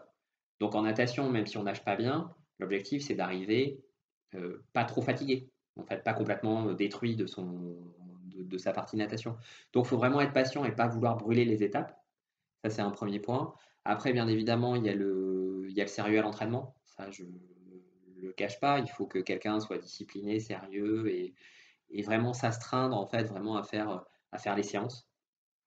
Donc ça, euh, ça c'est vraiment, vraiment ça. Et puis après, comme je te disais, ça va avec la construction de projet. Il faut être conscient que c'est quand même euh, une charge d'entraînement importante. Parce que bon, moi, je, l'ai fait entre 10 et 12 heures de, en tout cas entre 9 et 12 heures d'entraînement. Donc c'est un temps à dégager dans la semaine pour le, faire. Donc forcément, c'est des sacrifices. Même si j'ai pas, même si j'essayais de ne pas sacrifier ma vie sociale, donc sortir avec les copains, etc. Euh, je suis pas rentré dans une vie monacale, mais c'est vrai que de temps en temps, bah, faut prendre le temps de se reposer, il faut prendre le temps de, de, voilà, de, faire les choses pour justement encaisser la charge, la charge d'entraînement. Oui, ouais, bah oui, oui. tout à fait. Tout à fait. Donc voilà, c'est accessible, c'est accessible à mon avis à, à n'importe qui qui en a la volonté et l'envie. Ok, bah, c'est, mais je pense que ça, c'est important aussi ce que tu, ce que tu dis là. Et euh, c'est vrai que souvent, ça commence avec le côté euh, est-ce que j'en suis capable ou pas? Et euh, ne serait-ce que de se, se dire soi-même j'en suis pas capable, bah, on se met des fois des, barrières. Alors que, alors que finalement, bah, comme tu le dis là, parce que comme tu en as fait deux, tu, tu le vois bien, du coup, c'est vrai que souvent, ça commence par le côté j'en suis capable, et après, bah, tu, tu, tu te poses la question de comment y arriver. Quoi. Voilà. Mais en fait, moi, je me suis longtemps, je suis longtemps resté sur des, en me fixant des barrières, en me disant, un Ironman, j'en serai jamais capable. Et au final, j'en suis à deux. Donc, faut, faut, vraiment que, faut vraiment que tout le monde ait à l'esprit que, voilà, si on a envie de faire les choses, faut s'écouter et répondre à ses envies, en fait. Ouais. Ah, mais complètement. mais tu as, tout à fait raison. Et, euh, et, si maintenant on, parle un petit peu plus justement de, euh, ton parcours hors Ironman, on va dire de tes euh, précédentes compétitions ces, dernières années, euh, pour que les auditeurs arrivent à situer un petit peu, est-ce que tu as quelques références sur 5 km, 10 km, semi Ouais. Tu as cité le marathon tout à l'heure, mais...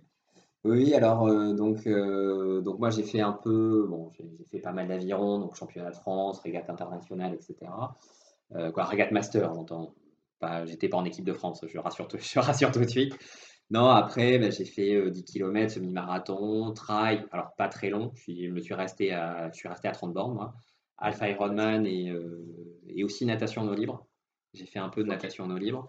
Donc euh, pour mes temps, en fait, j'ai rien d'exceptionnel. je veux dire, je fais mon 10 km, mon record personnel est en 38 minutes 30 à peu près.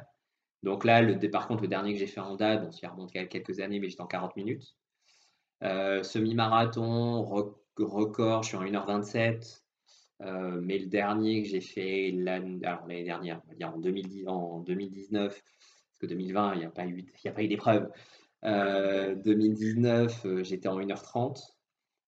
Marathon, donc le seul que j'ai fait, seul, je suis en 3h18. Et sur Alpha Ironman, en fait, je suis en 5h12. Voilà, donc sur les, sur les temps. Donc, en fait, j'ai rien d'exceptionnel. Je veux dire, je suis pas, euh, je cours pas le 10 km en 34 minutes. Euh, je suis pas, euh, voilà, je suis un athlète purement amateur qui, voilà, qui travaille pour améliorer ses temps, pour ne pas ou ne pas trop en perdre en fait. se, maintenir et. Exactement. Et comme tu le disais avant, toujours aller chercher un petit peu le, ses limites et. Très bien. Et maintenant, je dirais, si on se focus un petit peu sur maintenant, mais même si c'est un contexte super euh, particulier, euh, vu que bon, bah, les, épreuves sont passées, euh, maintenant, à quelle fréquence tu t'entraînes et est-ce que tu travailles toujours les trois sports ou pas? Ouais, ouais, ouais. En fait, là, on est en période, on va dire, d'intersaison. C'est-à-dire que là, je suis en train de terminer l'intersaison et je reprends la prépa spécifique pour mes épreuves de l'année prochaine, début, début janvier. Donc là, je continue à travailler les trois sports. Bon, la natation, forcément, ça s'est arrêté fin octobre. Mais je continue avec du renforcement musculaire élastique pour, pour continuer à solliciter les muscles du haut du corps. Et après, ben, je suis en, permanence. Je suis sur le vélo et la, et la course à pied, en fait, à faire du travail de VMA. Travail, donc, c'est vraiment du foncier, en fait, actuellement, que, que je fais. Et euh, voilà, donc je suis toujours, tous les, toujours sur les trois sports avec un peu de renforcement musculaire euh, à côté. D'accord, ok. Et quel volume, du coup, tu fais en, cette période du Je suis entre là actuellement entre 6 et, 6 et 7 heures de, de, sport semaine en fait, avec euh, un jour de repos dans la semaine. Globalement. C'est-à-dire que je, je, me, en fait, je me bouge un peu tous les jours. Mais l'avantage d'un sport comme le triathlon, c'est que justement, on travaille trois disciplines. Donc, il n'y a pas forcément de, routine qui s'installe puisqu'on varie à chaque fois. Donc, globalement, c'est euh, je sais pas moi, le, lundi, ça va être course à pied, le mardi, ça va être natation, le mercredi, ça va être vélo, le jeudi, ça va être natation, etc. Donc, du coup, ça permet de panacher et d'avoir vraiment un, voilà, de pas être routinier, en fait, et pas de tomber dans une, dans une certaine lassitude euh, que j'ai pu avoir par le passé, notamment en préparant le marathon, où en fait, j'étais vraiment focus sur la course à pied. Et du coup, euh, au bout d'un certain temps, j'en avais ras-le-bol de courir. Bah, je, comprends, d'accord. Ok. Ah bah, c'est bien, c'est bien. Enfin, et, du coup, tu disais euh, pour te préparer l'année prochaine, est-ce que tu as déjà en tête euh, bah, justement des, une épreuve en particulier que tu veux euh, ah, Même deux, même trois. ouais, mon calendrier déjà, mon calendrier est pratiquement bouclé en fait. donc, comme traditionnellement, je vais faire mon semi-marathon au mois de mars. bon, après, si, si, le Covid le permet. Après, je suis inscrit à l'Alpha Ironman d'Aix-en-Provence. Une épreuve que j'avais déjà faite en 2017, ben, l'année de mon, de mon premier euh, Ironman. Et puis, euh, je vais faire une cyclo longue distance avec l'ascension du Ventoux, en fait, au mois, de, au mois de juin.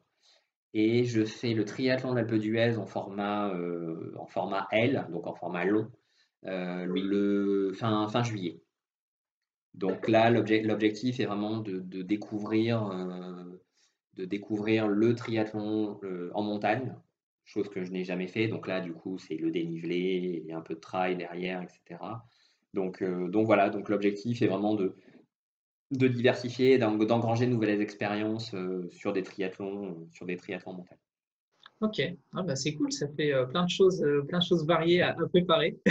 Excellent, excellent. Et par rapport à tout ce dont on a parlé, euh, comme tu le sais, hein, j'aime bien dans les podcasts que euh, les auditeurs euh, ils repartent avec va dire des, actions concrètes à, mettre en œuvre. Est-ce que tu as finalement un ou plusieurs exercices à leur, donner qui pourraient appliquer Alors, exercice, pas, alors pas tellement, parce que bon, après, c'est la préparation est spécifique à, chacun, mais c'est plutôt des, philosophies à avoir. Euh, c'est vrai que quand, quand j'y réfléchis un peu, euh, je pense que pour quelqu'un qui démarre le sport ou qui, euh, qui veut développer sa pratique, déjà le premier point, à mon avis, qui est primordial, c'est d'être régulier. Et le deuxième point primordial, c'est d'être progressif. Je pense qu'il n'y a rien de pire euh, de faire 15 jours de sport, s'arrêter 3 mois, repartir sur 15 jours, etc. voilà, j'ai beaucoup d'exemples de, de, copains qui se sont mis au sport et en fait commencent à prendre du plaisir au bout d'un mois de pratique régulière. Au départ, c'est un véritable calvaire et à la fin, ça devient un plaisir et ils en redemandent. Donc vraiment être régulier. Et ensuite, progressif, je, l'ai évoqué un peu tout à l'heure, il ne faut pas brûler les étapes. C'est-à-dire qu'il ne faut pas chercher à, tu l'as très bien dit dans, beaucoup de podcasts en fait, faut pas chercher à vouloir euh, courir comme un dératé au départ. On va s'épuiser, on va se lasser.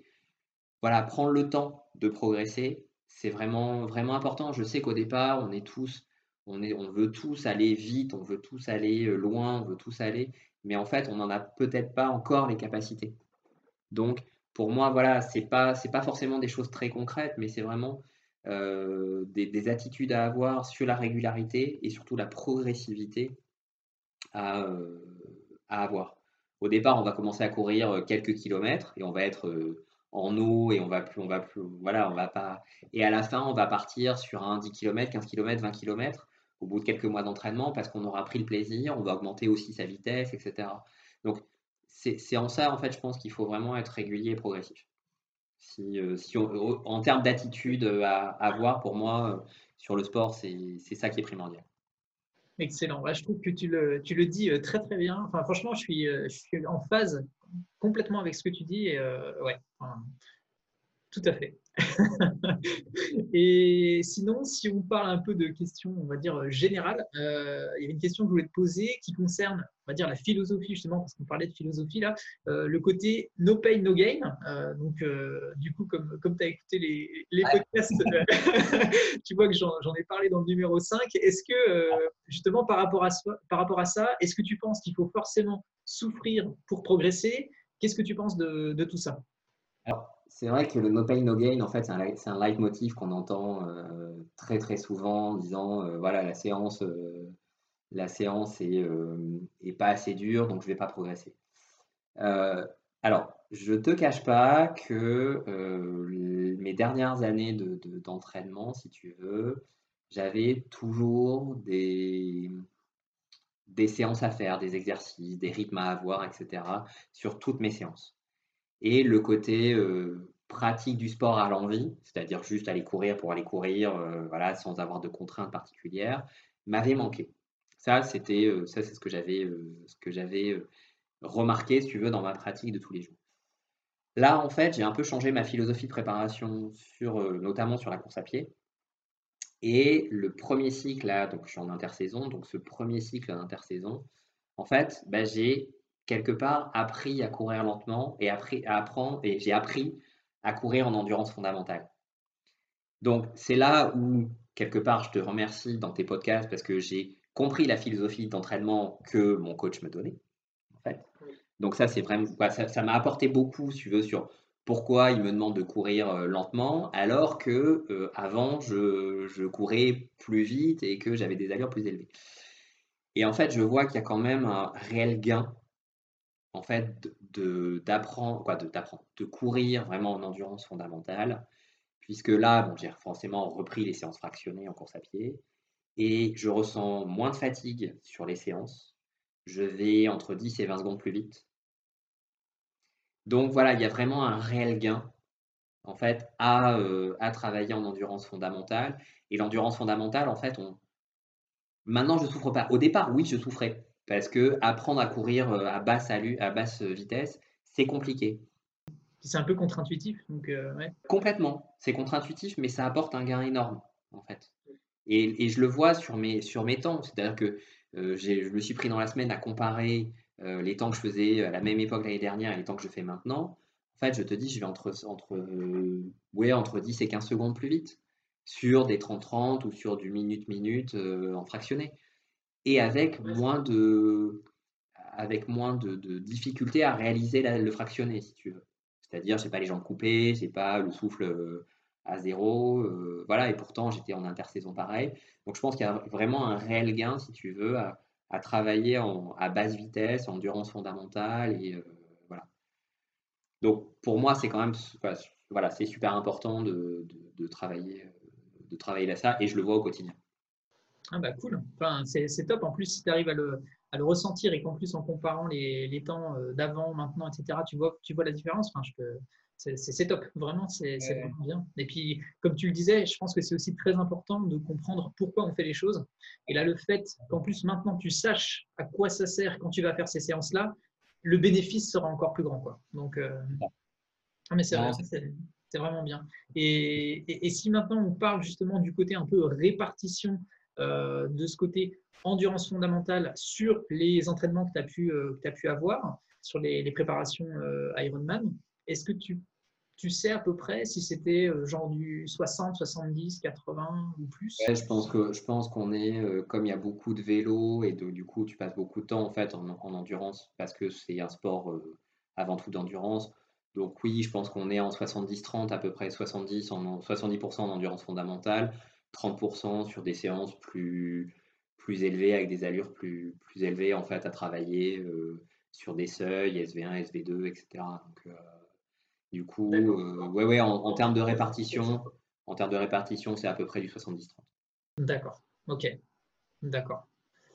Et si maintenant on prend un peu de, je de recul euh, par rapport à tout ce qu'on a, tout ce qu'on a abordé là, euh, le plus beau souvenir que tu as au niveau sportif, quel qu'il soit, ce serait quoi du coup? Oh, C'est le, le, le, fait de franchir la première, la ligne d'arrivée de son premier Ironman ça reste, euh, ça reste un souvenir euh, qui restera gravé, à jamais gravé dans, dans ma tête et dans mon cœur, parce que c'est le premier, parce que ça s'est euh, ça s'est bien passé, parce que c'était un défi aussi pour moi, dans le sens où, en fait, quand j'en ai parlé à mon coach que je voulais faire un Ironman, je lui ai dit, je veux faire un Ironman, mais j'aime pas le vélo.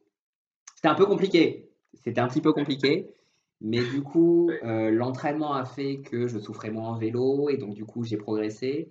Et en fait, le, le, le fait d'avoir posé le vélo, les derniers 2 km de mes 180 km de vélo, en fait, j'étais en larmes. Pourquoi? Parce que je sais que j'allais aller au bout et que c'était un grand défi. Si tu vois, c'était vraiment le gros défi. Euh, et donc là, je me suis dit, je serai finisher. Peu importe le marathon, euh, peu importe le marathon parce que j'avais du temps.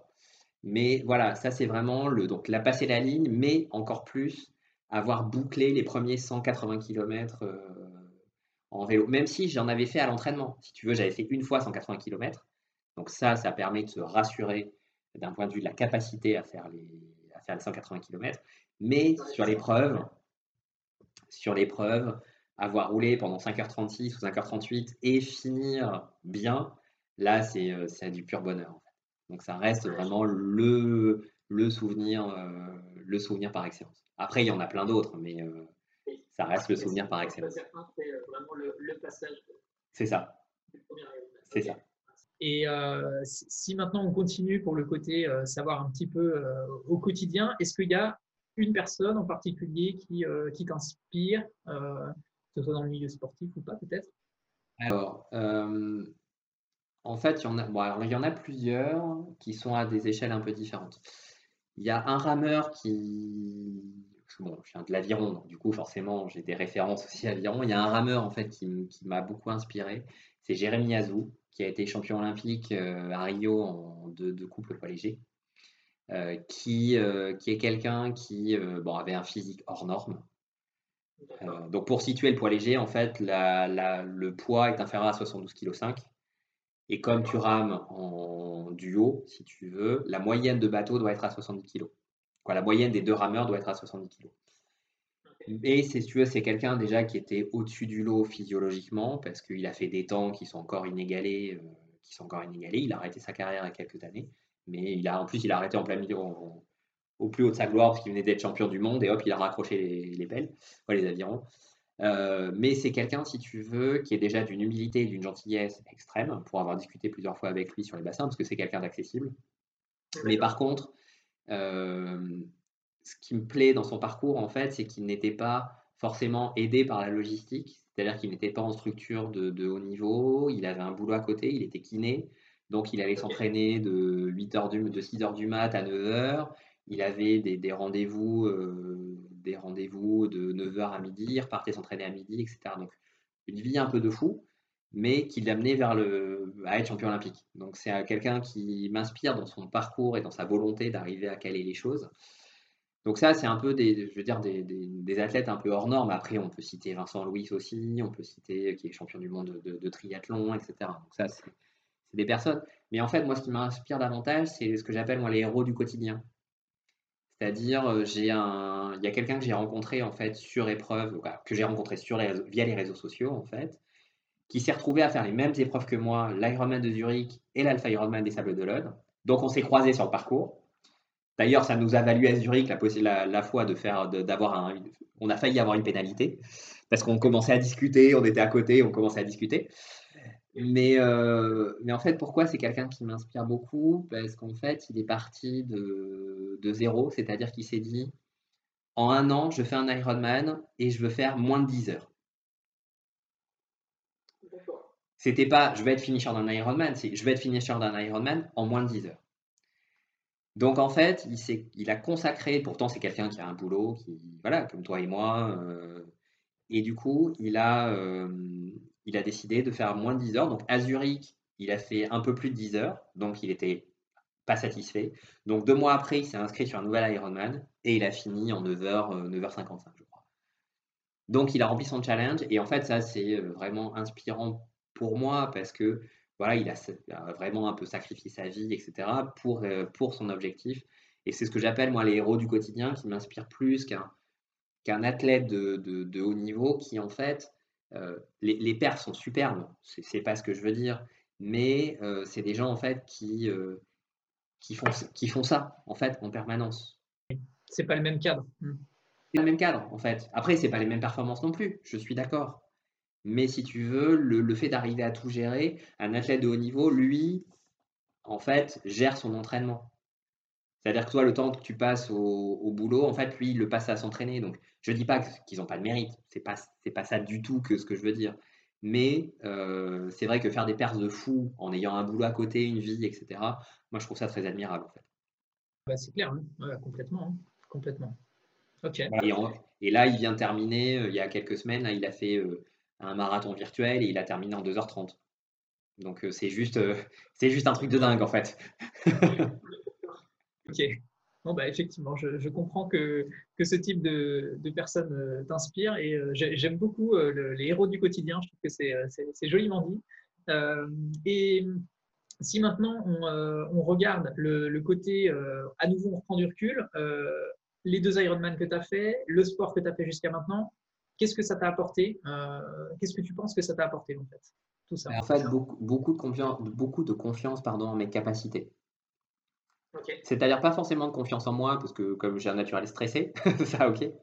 Mais, euh, mais vraiment beaucoup de confiance en mes capacités. C'est-à-dire que voilà, j'ai, j'ai réussi à faire deux Ironman, donc ça veut dire que je suis capable de faire, de faire des choses, et donc du coup, euh, j'ai envie de me lancer dans, dans d'autres projets.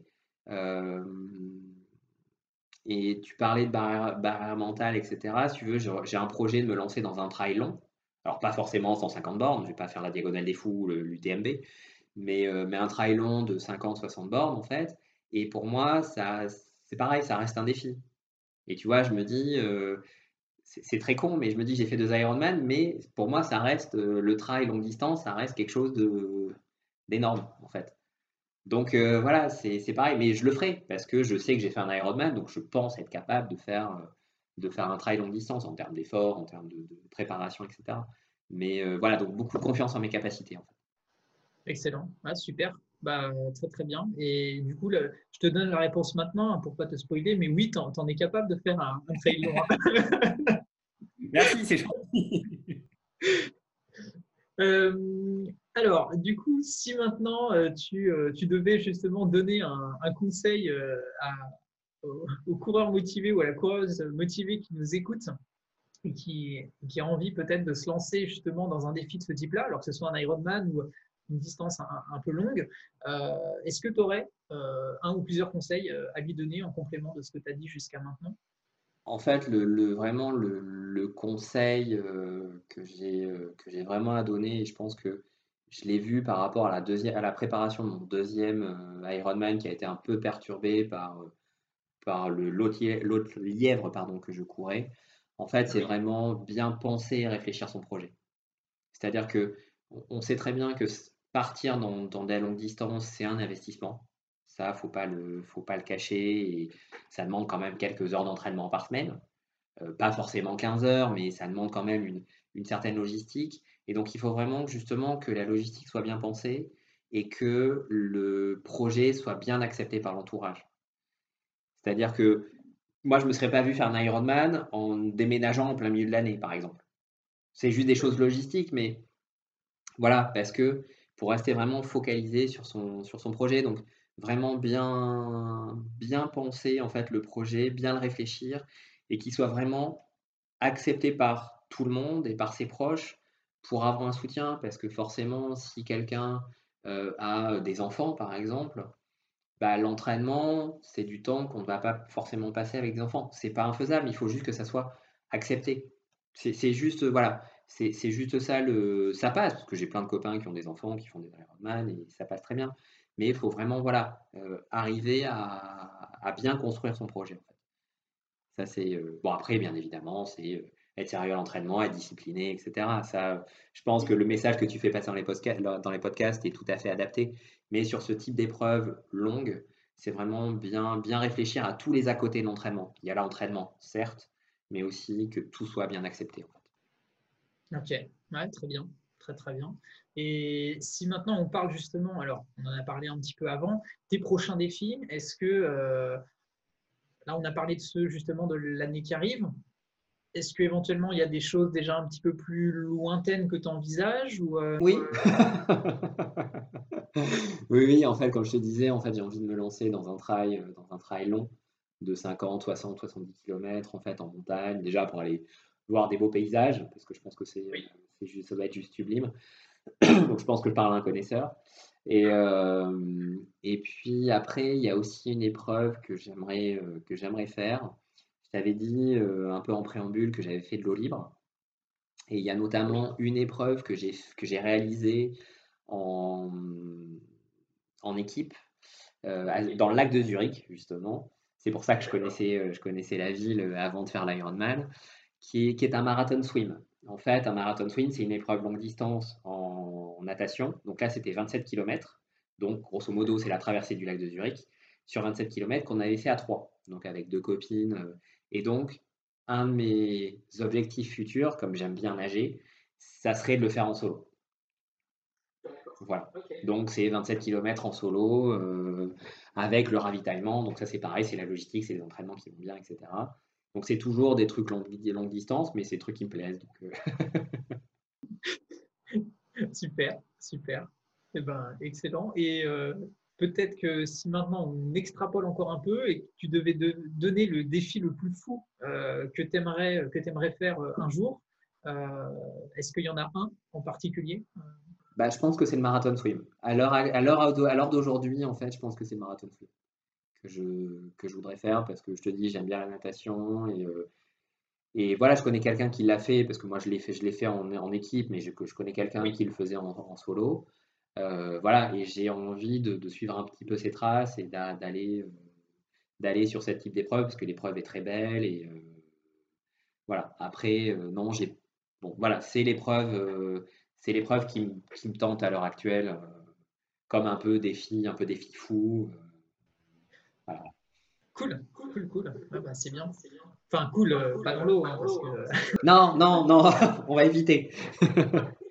Euh, et si, euh, si du coup maintenant, euh, j'aime bien quand on prend du recul avec tout ça, tu regardes là, enfin, le fait qu'on en ait parlé de, ton parcours sportif, que tu te sois posé les questions sur tout ça, maintenant, avec tout ce que tu sais, est-ce que tu ferais des choses différemment en termes d'ordre, en termes d'épreuves Mmh, alors peut-être, euh, peut-être me lancer sur Ironman un peu plus tôt parce que je me suis, euh, fixé des en fait, j'étais, euh, j'avais des freins, quoi, des barrières en fait que je me fixais tout seul et au final, j'ai vu que ça ça pouvait passer. Donc j'aurais pu effectivement en faire, en faire un petit peu un petit peu plus tôt. Après, erreur qui n'en est pas une parce que c'est moi qui l'ai voulu aussi, mais c'est vrai que sur mon deuxième Ironman, avoir une deuxième gestion d'un groupe, etc. à côté. Ouais, je, je t'avais perdu, je t'avais perdu une petite seconde. Ouais, pareil. je te retrouve. non, je, je, disais en fait que sur, donc peut-être me lancer un peu plus tôt sur, quoi, lever les barrières mentales que je m'étais fixées tout seul plus tôt. Et, et puis peut-être repenser la préparation de mon deuxième Ironman, c'est-à-dire que c'est vrai que avoir courir plusieurs lèvres à la fois, c'est compliqué. Oui. C'est très compliqué en fait. Ok. Voilà. Donc vraiment les deux. Focus. Le fait d'être focus apporte, apporte beaucoup. Et ouais, très bien. Et, et, et, si maintenant tu devais choisir peut-être un élément qui était, je dirais peut-être pire erreur ou alors ton meilleur choix par rapport à ce que tu as, ce que as fait jusqu'à maintenant? Euh, Alors, la, la, pire erreur, j'ai pas fait de grosses erreurs dans mon parcours sportif en fait. Euh, c'est plutôt des, des, erreurs, on va dire, quotidiennes. C'est-à-dire que tu as une, as une douleur qui, euh, qui vient, qui est persistante, tu t'entraînes dessus, tu, tu cours dessus et derrière, ben, ça se transforme en blessure. Donc du coup, voilà, le, le, le fait, ça c'est vraiment, c'est vrai que l'année dernière, en fait, j'ai j'ai couru sur une, sur une blessure et j'ai été obligé de m'arrêter de courir pendant deux mois parce que la douleur s'est transformée en blessure et derrière, euh, le temps de récupérer, etc., ça n'a pas, ça a pas aidé, clairement. Donc ça, c'est vraiment la, une, une, grosse erreur que j'ai fait, si tu veux, de ne pas m'écouter, quoi, de ne pas écouter son corps, en fait, et de, de pas en disant bah, ça va passer, ça va passer, et à un moment, bah, ça passe plus, clairement. Clairement. Et après, sur le meilleur choix, euh, en fait, je pense que le, meilleur choix et un très bon conseil que je peux donner sur des gens qui veulent se lancer dans ce type, type d'épreuve, c'est prendre un coach. Parce que ça affranchit de beaucoup de, de, contraintes en termes de programmation. Et je pense que vraiment, il faut vraiment bien connaître le sport et vraiment bien se connaître pour, euh, pour arriver sur des épreuves de ce type-là, trail longue distance, Ironman, pour arriver à les gérer tout seul. Ça, moi, moi personnellement, je m'en sentais incapable et même derrière deux Ironman, quoi, après deux Ironman, je m'en sens toujours incapable. Même si j'ai appris des choses. Si tu veux, j'ai appris beaucoup de choses sur la, sur la préparation physique, sur la, la, programmation, etc. Je, je, j'ai à peu près analysé ce que je faisais. Mais c'est vrai que d'arriver tout seul euh, à se motiver pour arriver à, l'objectif, c'est compliqué. Le fait d'avoir un, garde-fou quelque part euh, en la personne du coach, c'est plutôt bien. Donc ça, je pense que c'est vraiment un des meilleurs choix que j'ai fait. Euh, un des meilleurs choix que j'ai fait. D'accord. Ok, bah, très très bien. Et pour continuer dans la suite, on va dire des, conseils pour, pour les auditeurs, euh, est-ce que tu as un message euh, à leur faire passer, alors qu'ils soient euh, débutants ou, pas, en fait? Est-ce que tu as un message en particulier? Je pense que le, message que j'ai à leur faire passer serait d'écouter leurs envies, de croire en eux et en leurs capacités, et surtout ne pas laisser les autres saccager un projet qui peut leur sembler fou, absurde ou même inconscient euh, ça, c'est vraiment, euh, vraiment le message parce que c'est vrai que les gens, quand j'ai, dit que j'allais faire mon premier Ironman, ont été euh, un peu éberlués m'ont dit que j'étais complètement, complètement fou, complètement inconscient. Et en fait, voilà, j'ai continué dans mon envie, j'ai cru en mes capacités aussi et je suis arrivé jusqu'au bout. Donc, vraiment, le, le, le message, pour moi, le plus, le plus gros des messages, c'est vraiment croyez en vous, écoutez vos envies aussi. Parce que derrière, si vous avez envie, vous ferez vous mettrez tout en place pour y arriver. Donc euh, voilà le message que je, que je voulais faire passer. C'est très bien. Je, je, peux être que en phase avec toi, donc euh, enfin j'acquiesce. c'est vrai que sur le podcast on voit pas que j'acquiesce là, mais tout à fait. non, c'est très bien, très bien ce que tu dis, Jérôme. Et euh, pour continuer justement là-dedans, si est-ce que tu as éventuellement un, un livre, un, film, un autre podcast à, conseiller que. Euh, alors, alors que le tien, non, parce qu'il est très bien. et j'en ai écouté qu'un, donc euh, voilà. Euh, non, sinon, il y a un, film que j'ai vu il n'y a pas longtemps, qui est. Bon, c'est pas pour faire de la, pub à Netflix, mais qui est sur Netflix, qui s'appelle Rising Phoenix. qui est un, qui est un film qui traite du, du sport handi, quoi, de l'handisport en fait, et de l'handisport au JO. Et c'est euh, c'est impressionnant de voir, euh, de voir ces personnes qui sont des, des, des, sportifs à part entière, et tu prends une leçon de vie quand tu quand écoutes leur, euh, que écoutes leur histoire. En fait, tu prends vraiment une leçon de vie. En fait. D'accord, ok. Ah bah, très bien, je, je, ne connais pas, donc effectivement, ça peut être quelque chose à... Voilà, il, est, il est vraiment très très beau comme film. Ok. Euh, alors, c'est vrai que je crois que je t'avais déjà posé la, la, question tout à l'heure de est-ce qu'il y avait quelqu'un qui, qui t'inspirait? Est-ce qu'éventuellement il y a quelqu'un d'autre euh, que tu voulais citer euh? oui, Alors, il y a une personne que je suis sur les réseaux sociaux qui s'appelle, que j'ai rencontré sur une épreuve de natation qui s'appelle Théo Curin. qui est... Il s'appelle Théo Curin. En fait, c'est un, un, nageur handisport qui a, fait, qui a déjà fait les, les Jeux Olympiques, qui est quadri amputé. Et euh, qui nage plus vite que moi, puisqu'il m'a collé 3 minutes sur un 5 km en natation d'eau libre, au mois de juillet l'année dernière. Euh, qui, euh, qui en fait s'est lancé le défi cette année de faire l'Ironman des Sables d'Olonne. Donc en étant quadri amputé, c'est quand même un très très beau défi. Et du coup, là, il se lance dans un défi de traverser le lac Titicaca, entouré de, de Malia Metella et je ne sais plus quel autre nageur, en tirant le radeau, etc., euh, en tirant un radeau. Donc voilà, c'est quelqu'un qui est assez admirable et qui, voilà, pour le suivre sur les réseaux sociaux, je ne le connais pas personnellement. Je n'ai pas discuté avec lui, mais il paraît d'une gentillesse, d'une gentillesse à transparaît dans son, dans son profil. Donc voilà, c'est quelqu'un qui est, qui est assez, euh, assez inspirant en fait dans son, dans son parcours. Cool, cool, cool. Euh, alors, je dirais maintenant, si, euh, comme on va bientôt arriver au terme de, de l'interview, si justement les, les, auditeurs, ils ont éventuellement des questions qui veulent simplement te féliciter par rapport à, ce que tu as réussi à faire, est-ce qu'on peut te retrouver sur, les réseaux? Ouais, on peut me retrouver sur Instagram en fait, sur euh, alors c'est iron IRON underscore donc le tiré du 8 grillon qui est mon pseudo euh, qui est mon pseudo Instagram.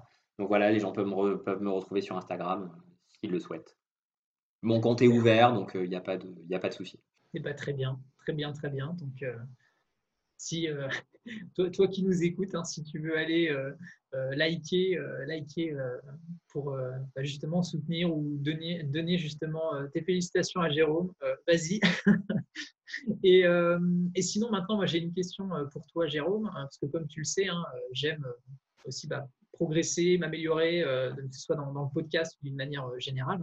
Donc, au niveau justement du, du podcast des coureurs motivés, est-ce que tu as quelque chose à partager sur quelque chose que je pourrais faire pour améliorer le podcast euh, alors en fait, ça va être un peu difficile parce que je le trouve très bien. ça, pour le coup, non, il est très clair, très instructif, euh, toujours très positif. Et euh, c'est vrai que, moi, quand j'ai commencé à découvrir le podcast, en fait, je cherchais à m'éloigner de l'amorosité ambiante et du coup, j'ai trouvé le podcast et vraiment une grosse source de, de motivation et positivité en fait dans, dans l'approche. Donc, dans ces temps un peu, un peu moroses, c'est assez, assez sympa. Euh, tu as accompagné beaucoup mes, mes, trajets en voiture le matin quand je partais bosser.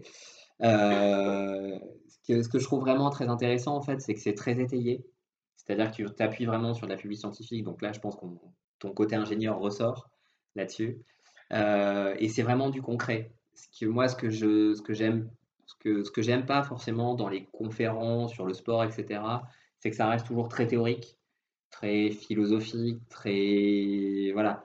Euh, pas forcément concret, et toi, tu y vas vraiment sur des, sur des chiffres, sur des situations concrètes, sur des mises en situation, avec des petits exercices, avec des petits tutos, des, petits, voilà, des, des, des petites choses très très concrètes pour mettre en pratique. Et ça, je trouve vraiment ça euh, très instructif, et ça sort un peu des alors des podcasts, euh, j'en sais rien parce que j'en ai, j'en ai, j'en ai écouté que le tien, mais, mais sur les conférences que j'ai pu, que j'ai pu avoir, qui sont vraiment des déclarations philosophiques d'intention, euh, voilà, donc je trouve ça vraiment très, euh, très instructif et voilà, très, très positif.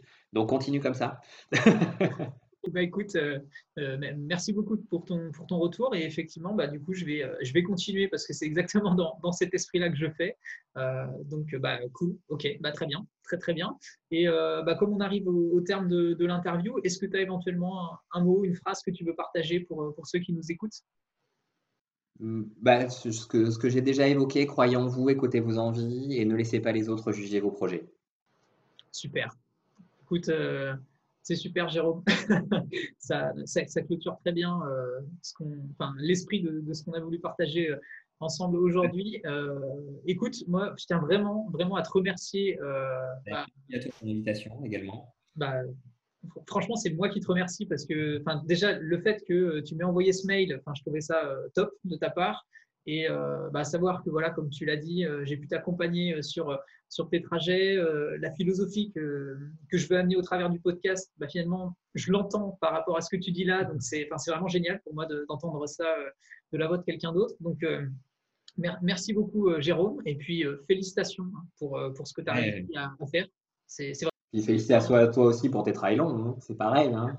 bah, c'est gentil. Et puis, bah, bien sûr, si on sera capable de faire les, prochains, euh, j'en suis convaincu. Donc euh, maintenant, euh, bah, du coup, je dirais, entraîne-toi bien pour, pour les épreuves qui vont, qui vont arriver. Et puis, bah, surtout, profite bien de cette période, justement, si tu as les, congés qui arrivent dans, dans un ou deux jours, c'est ça que tu as dit. Hein, c'est ça que tu as dit. Hein. Ouais, ouais, c'est ça. C'est ça. Voilà. Et puis, ben, tiens, tiens-nous au courant sur la prochaine CVCM parce que pour l'instant, j'ai pas pu les faire puisque j'ai pris le podcast dans l'ordre. Donc, euh, j'ai pas pu m'aligner encore sur une CVCM, mais euh, je pense que la prochaine, euh, je serai de la partie. Eh ben, excellent. Ben, oui, tout à fait. Là, je suis en, plein, en pleine préparation de la, prochaine CVCM, donc tu, seras, tu seras bien sûr le, bienvenu dessus avec grand, grand plaisir. Ça marche. Eh ben, écoute, merci Jérôme. On va, on va s'arrêter là. Et puis, ben, bonne continuation pour la suite. Et puis, à, à très bientôt, du coup. À très bientôt. Merci beaucoup. Salut Jérôme. Merci, ciao. Merci d'avoir écouté l'interview jusqu'au bout. Alors oui, je t'avais dit, on a été bavard. J'espère que ça t'a plu de découvrir le parcours de Jérôme. Donc j'en profite pour vivement le remercier à nouveau. Merci Jérôme pour tout ce que tu as partagé et pour le temps que tu m'as accordé. Alors je termine en te disant, selon moi, ce qu'il faut retenir de cet épisode. Eh bien, ce qu'il faut voir, c'est que Jérôme, c'est un coureur motivé comme toi et moi. Et s'il a réussi à accomplir ces épreuves qui te semblent hors du commun, eh bien sache que tu peux le faire aussi. Oui, ça va nécessiter une préparation importante, physique, mentale, du temps, de l'énergie et une organisation aussi adaptée, mais c'est possible. Et c'est avant tout euh, car il s'est donné en fait les moyens pour et qu'il savait pourquoi il le faisait, qu'il est allé au bout. En fait, il est passé à l'action, il, il, ne s'est pas mis finalement de barrière avant de commencer. Et ça, c'est très important de l'avoir à l'esprit, justement. Alors, même si euh, tout ne s'est pas passé parfaitement comme il l'a bien expliqué, il est allé au bout de ces deux Ironman, il a su s'adapter, il a su trouver des solutions et il en ressort plus fort. Donc maintenant, trouve ce qui te donne envie, toi, euh, de passer à l'action. Pense à t'entourer de personnes positives et motivées et à te faire accompagner si tu en ressens le besoin pour y arriver. Et rappelle-toi, oui, que tu peux aussi atteindre ce qui te donne envie, tu en es capable. Alors c'est à toi de jouer maintenant. Je te propose de voir si tu peux appliquer au moins un des éléments qu'on a vus ensemble aujourd'hui avec Jérôme. Vois si tu peux piocher dans cet épisode quelque chose pour passer à l'action dès aujourd'hui. Alors, ce que je t'invite à faire maintenant, si tu as aimé cet épisode, eh bien, pour apporter de la visibilité au podcast et permettre à d'autres personnes qui sont dans la même démarche que toi, bien, de le trouver plus facilement à l'avenir, eh bien, je t'invite maintenant à liker l'épisode, à t'abonner si tu n'es pas encore abonné et à mettre un commentaire sur la plateforme sur laquelle tu es en train de l'écouter. C'est la meilleure manière pour toi, eh bien, de me faire savoir que le contenu que je propose te plaît car c'est toujours un plaisir pour moi de lire tes commentaires et d'avoir tes retours pour continuer tout simplement de m'améliorer dans le contenu proposé. Alors si tu veux féliciter euh, Jérôme, eh bien je te rappelle que tu peux le retrouver sur son Insta at iron underscore grillon, donc I-R-O-N underscore G-R-I-2-L-O-N. Et de mon côté, eh bien, tu peux me retrouver sur le blog des coureurs motivés. Alors voilà, on en a terminé avec l'épisode du jour. J'en profite pour te remercier d'écouter ce podcast car c'est vraiment en l'écoutant que tu le fais vivre. Alors j'espère que ça te sera utile ce qu'on a vu aujourd'hui ensemble et que ça t'a plu. Et eh bien voilà, c'est le mot de la fin pour ce 29e épisode du podcast. Ça m'a fait à nouveau vraiment plaisir de partager avec toi cet épisode spécial et je te remercie vivement d'avoir pris le temps de m'écouter avec Jérôme jusque-là et d'avoir partagé ce moment avec nous. Coureuse et coureur motivés, je te dis à dans deux semaines et bien sûr comme d'habitude on reste en contact sur les réseaux sociaux. Je vais terminer avec la phrase que tu connais bien et qui me tient toujours à cœur, alors on la répète ensemble. Un pas après l'autre, positif et motivé, on avance ensemble vers ton objectif. Prends bien soin de toi et à nouveau, merci Jérôme.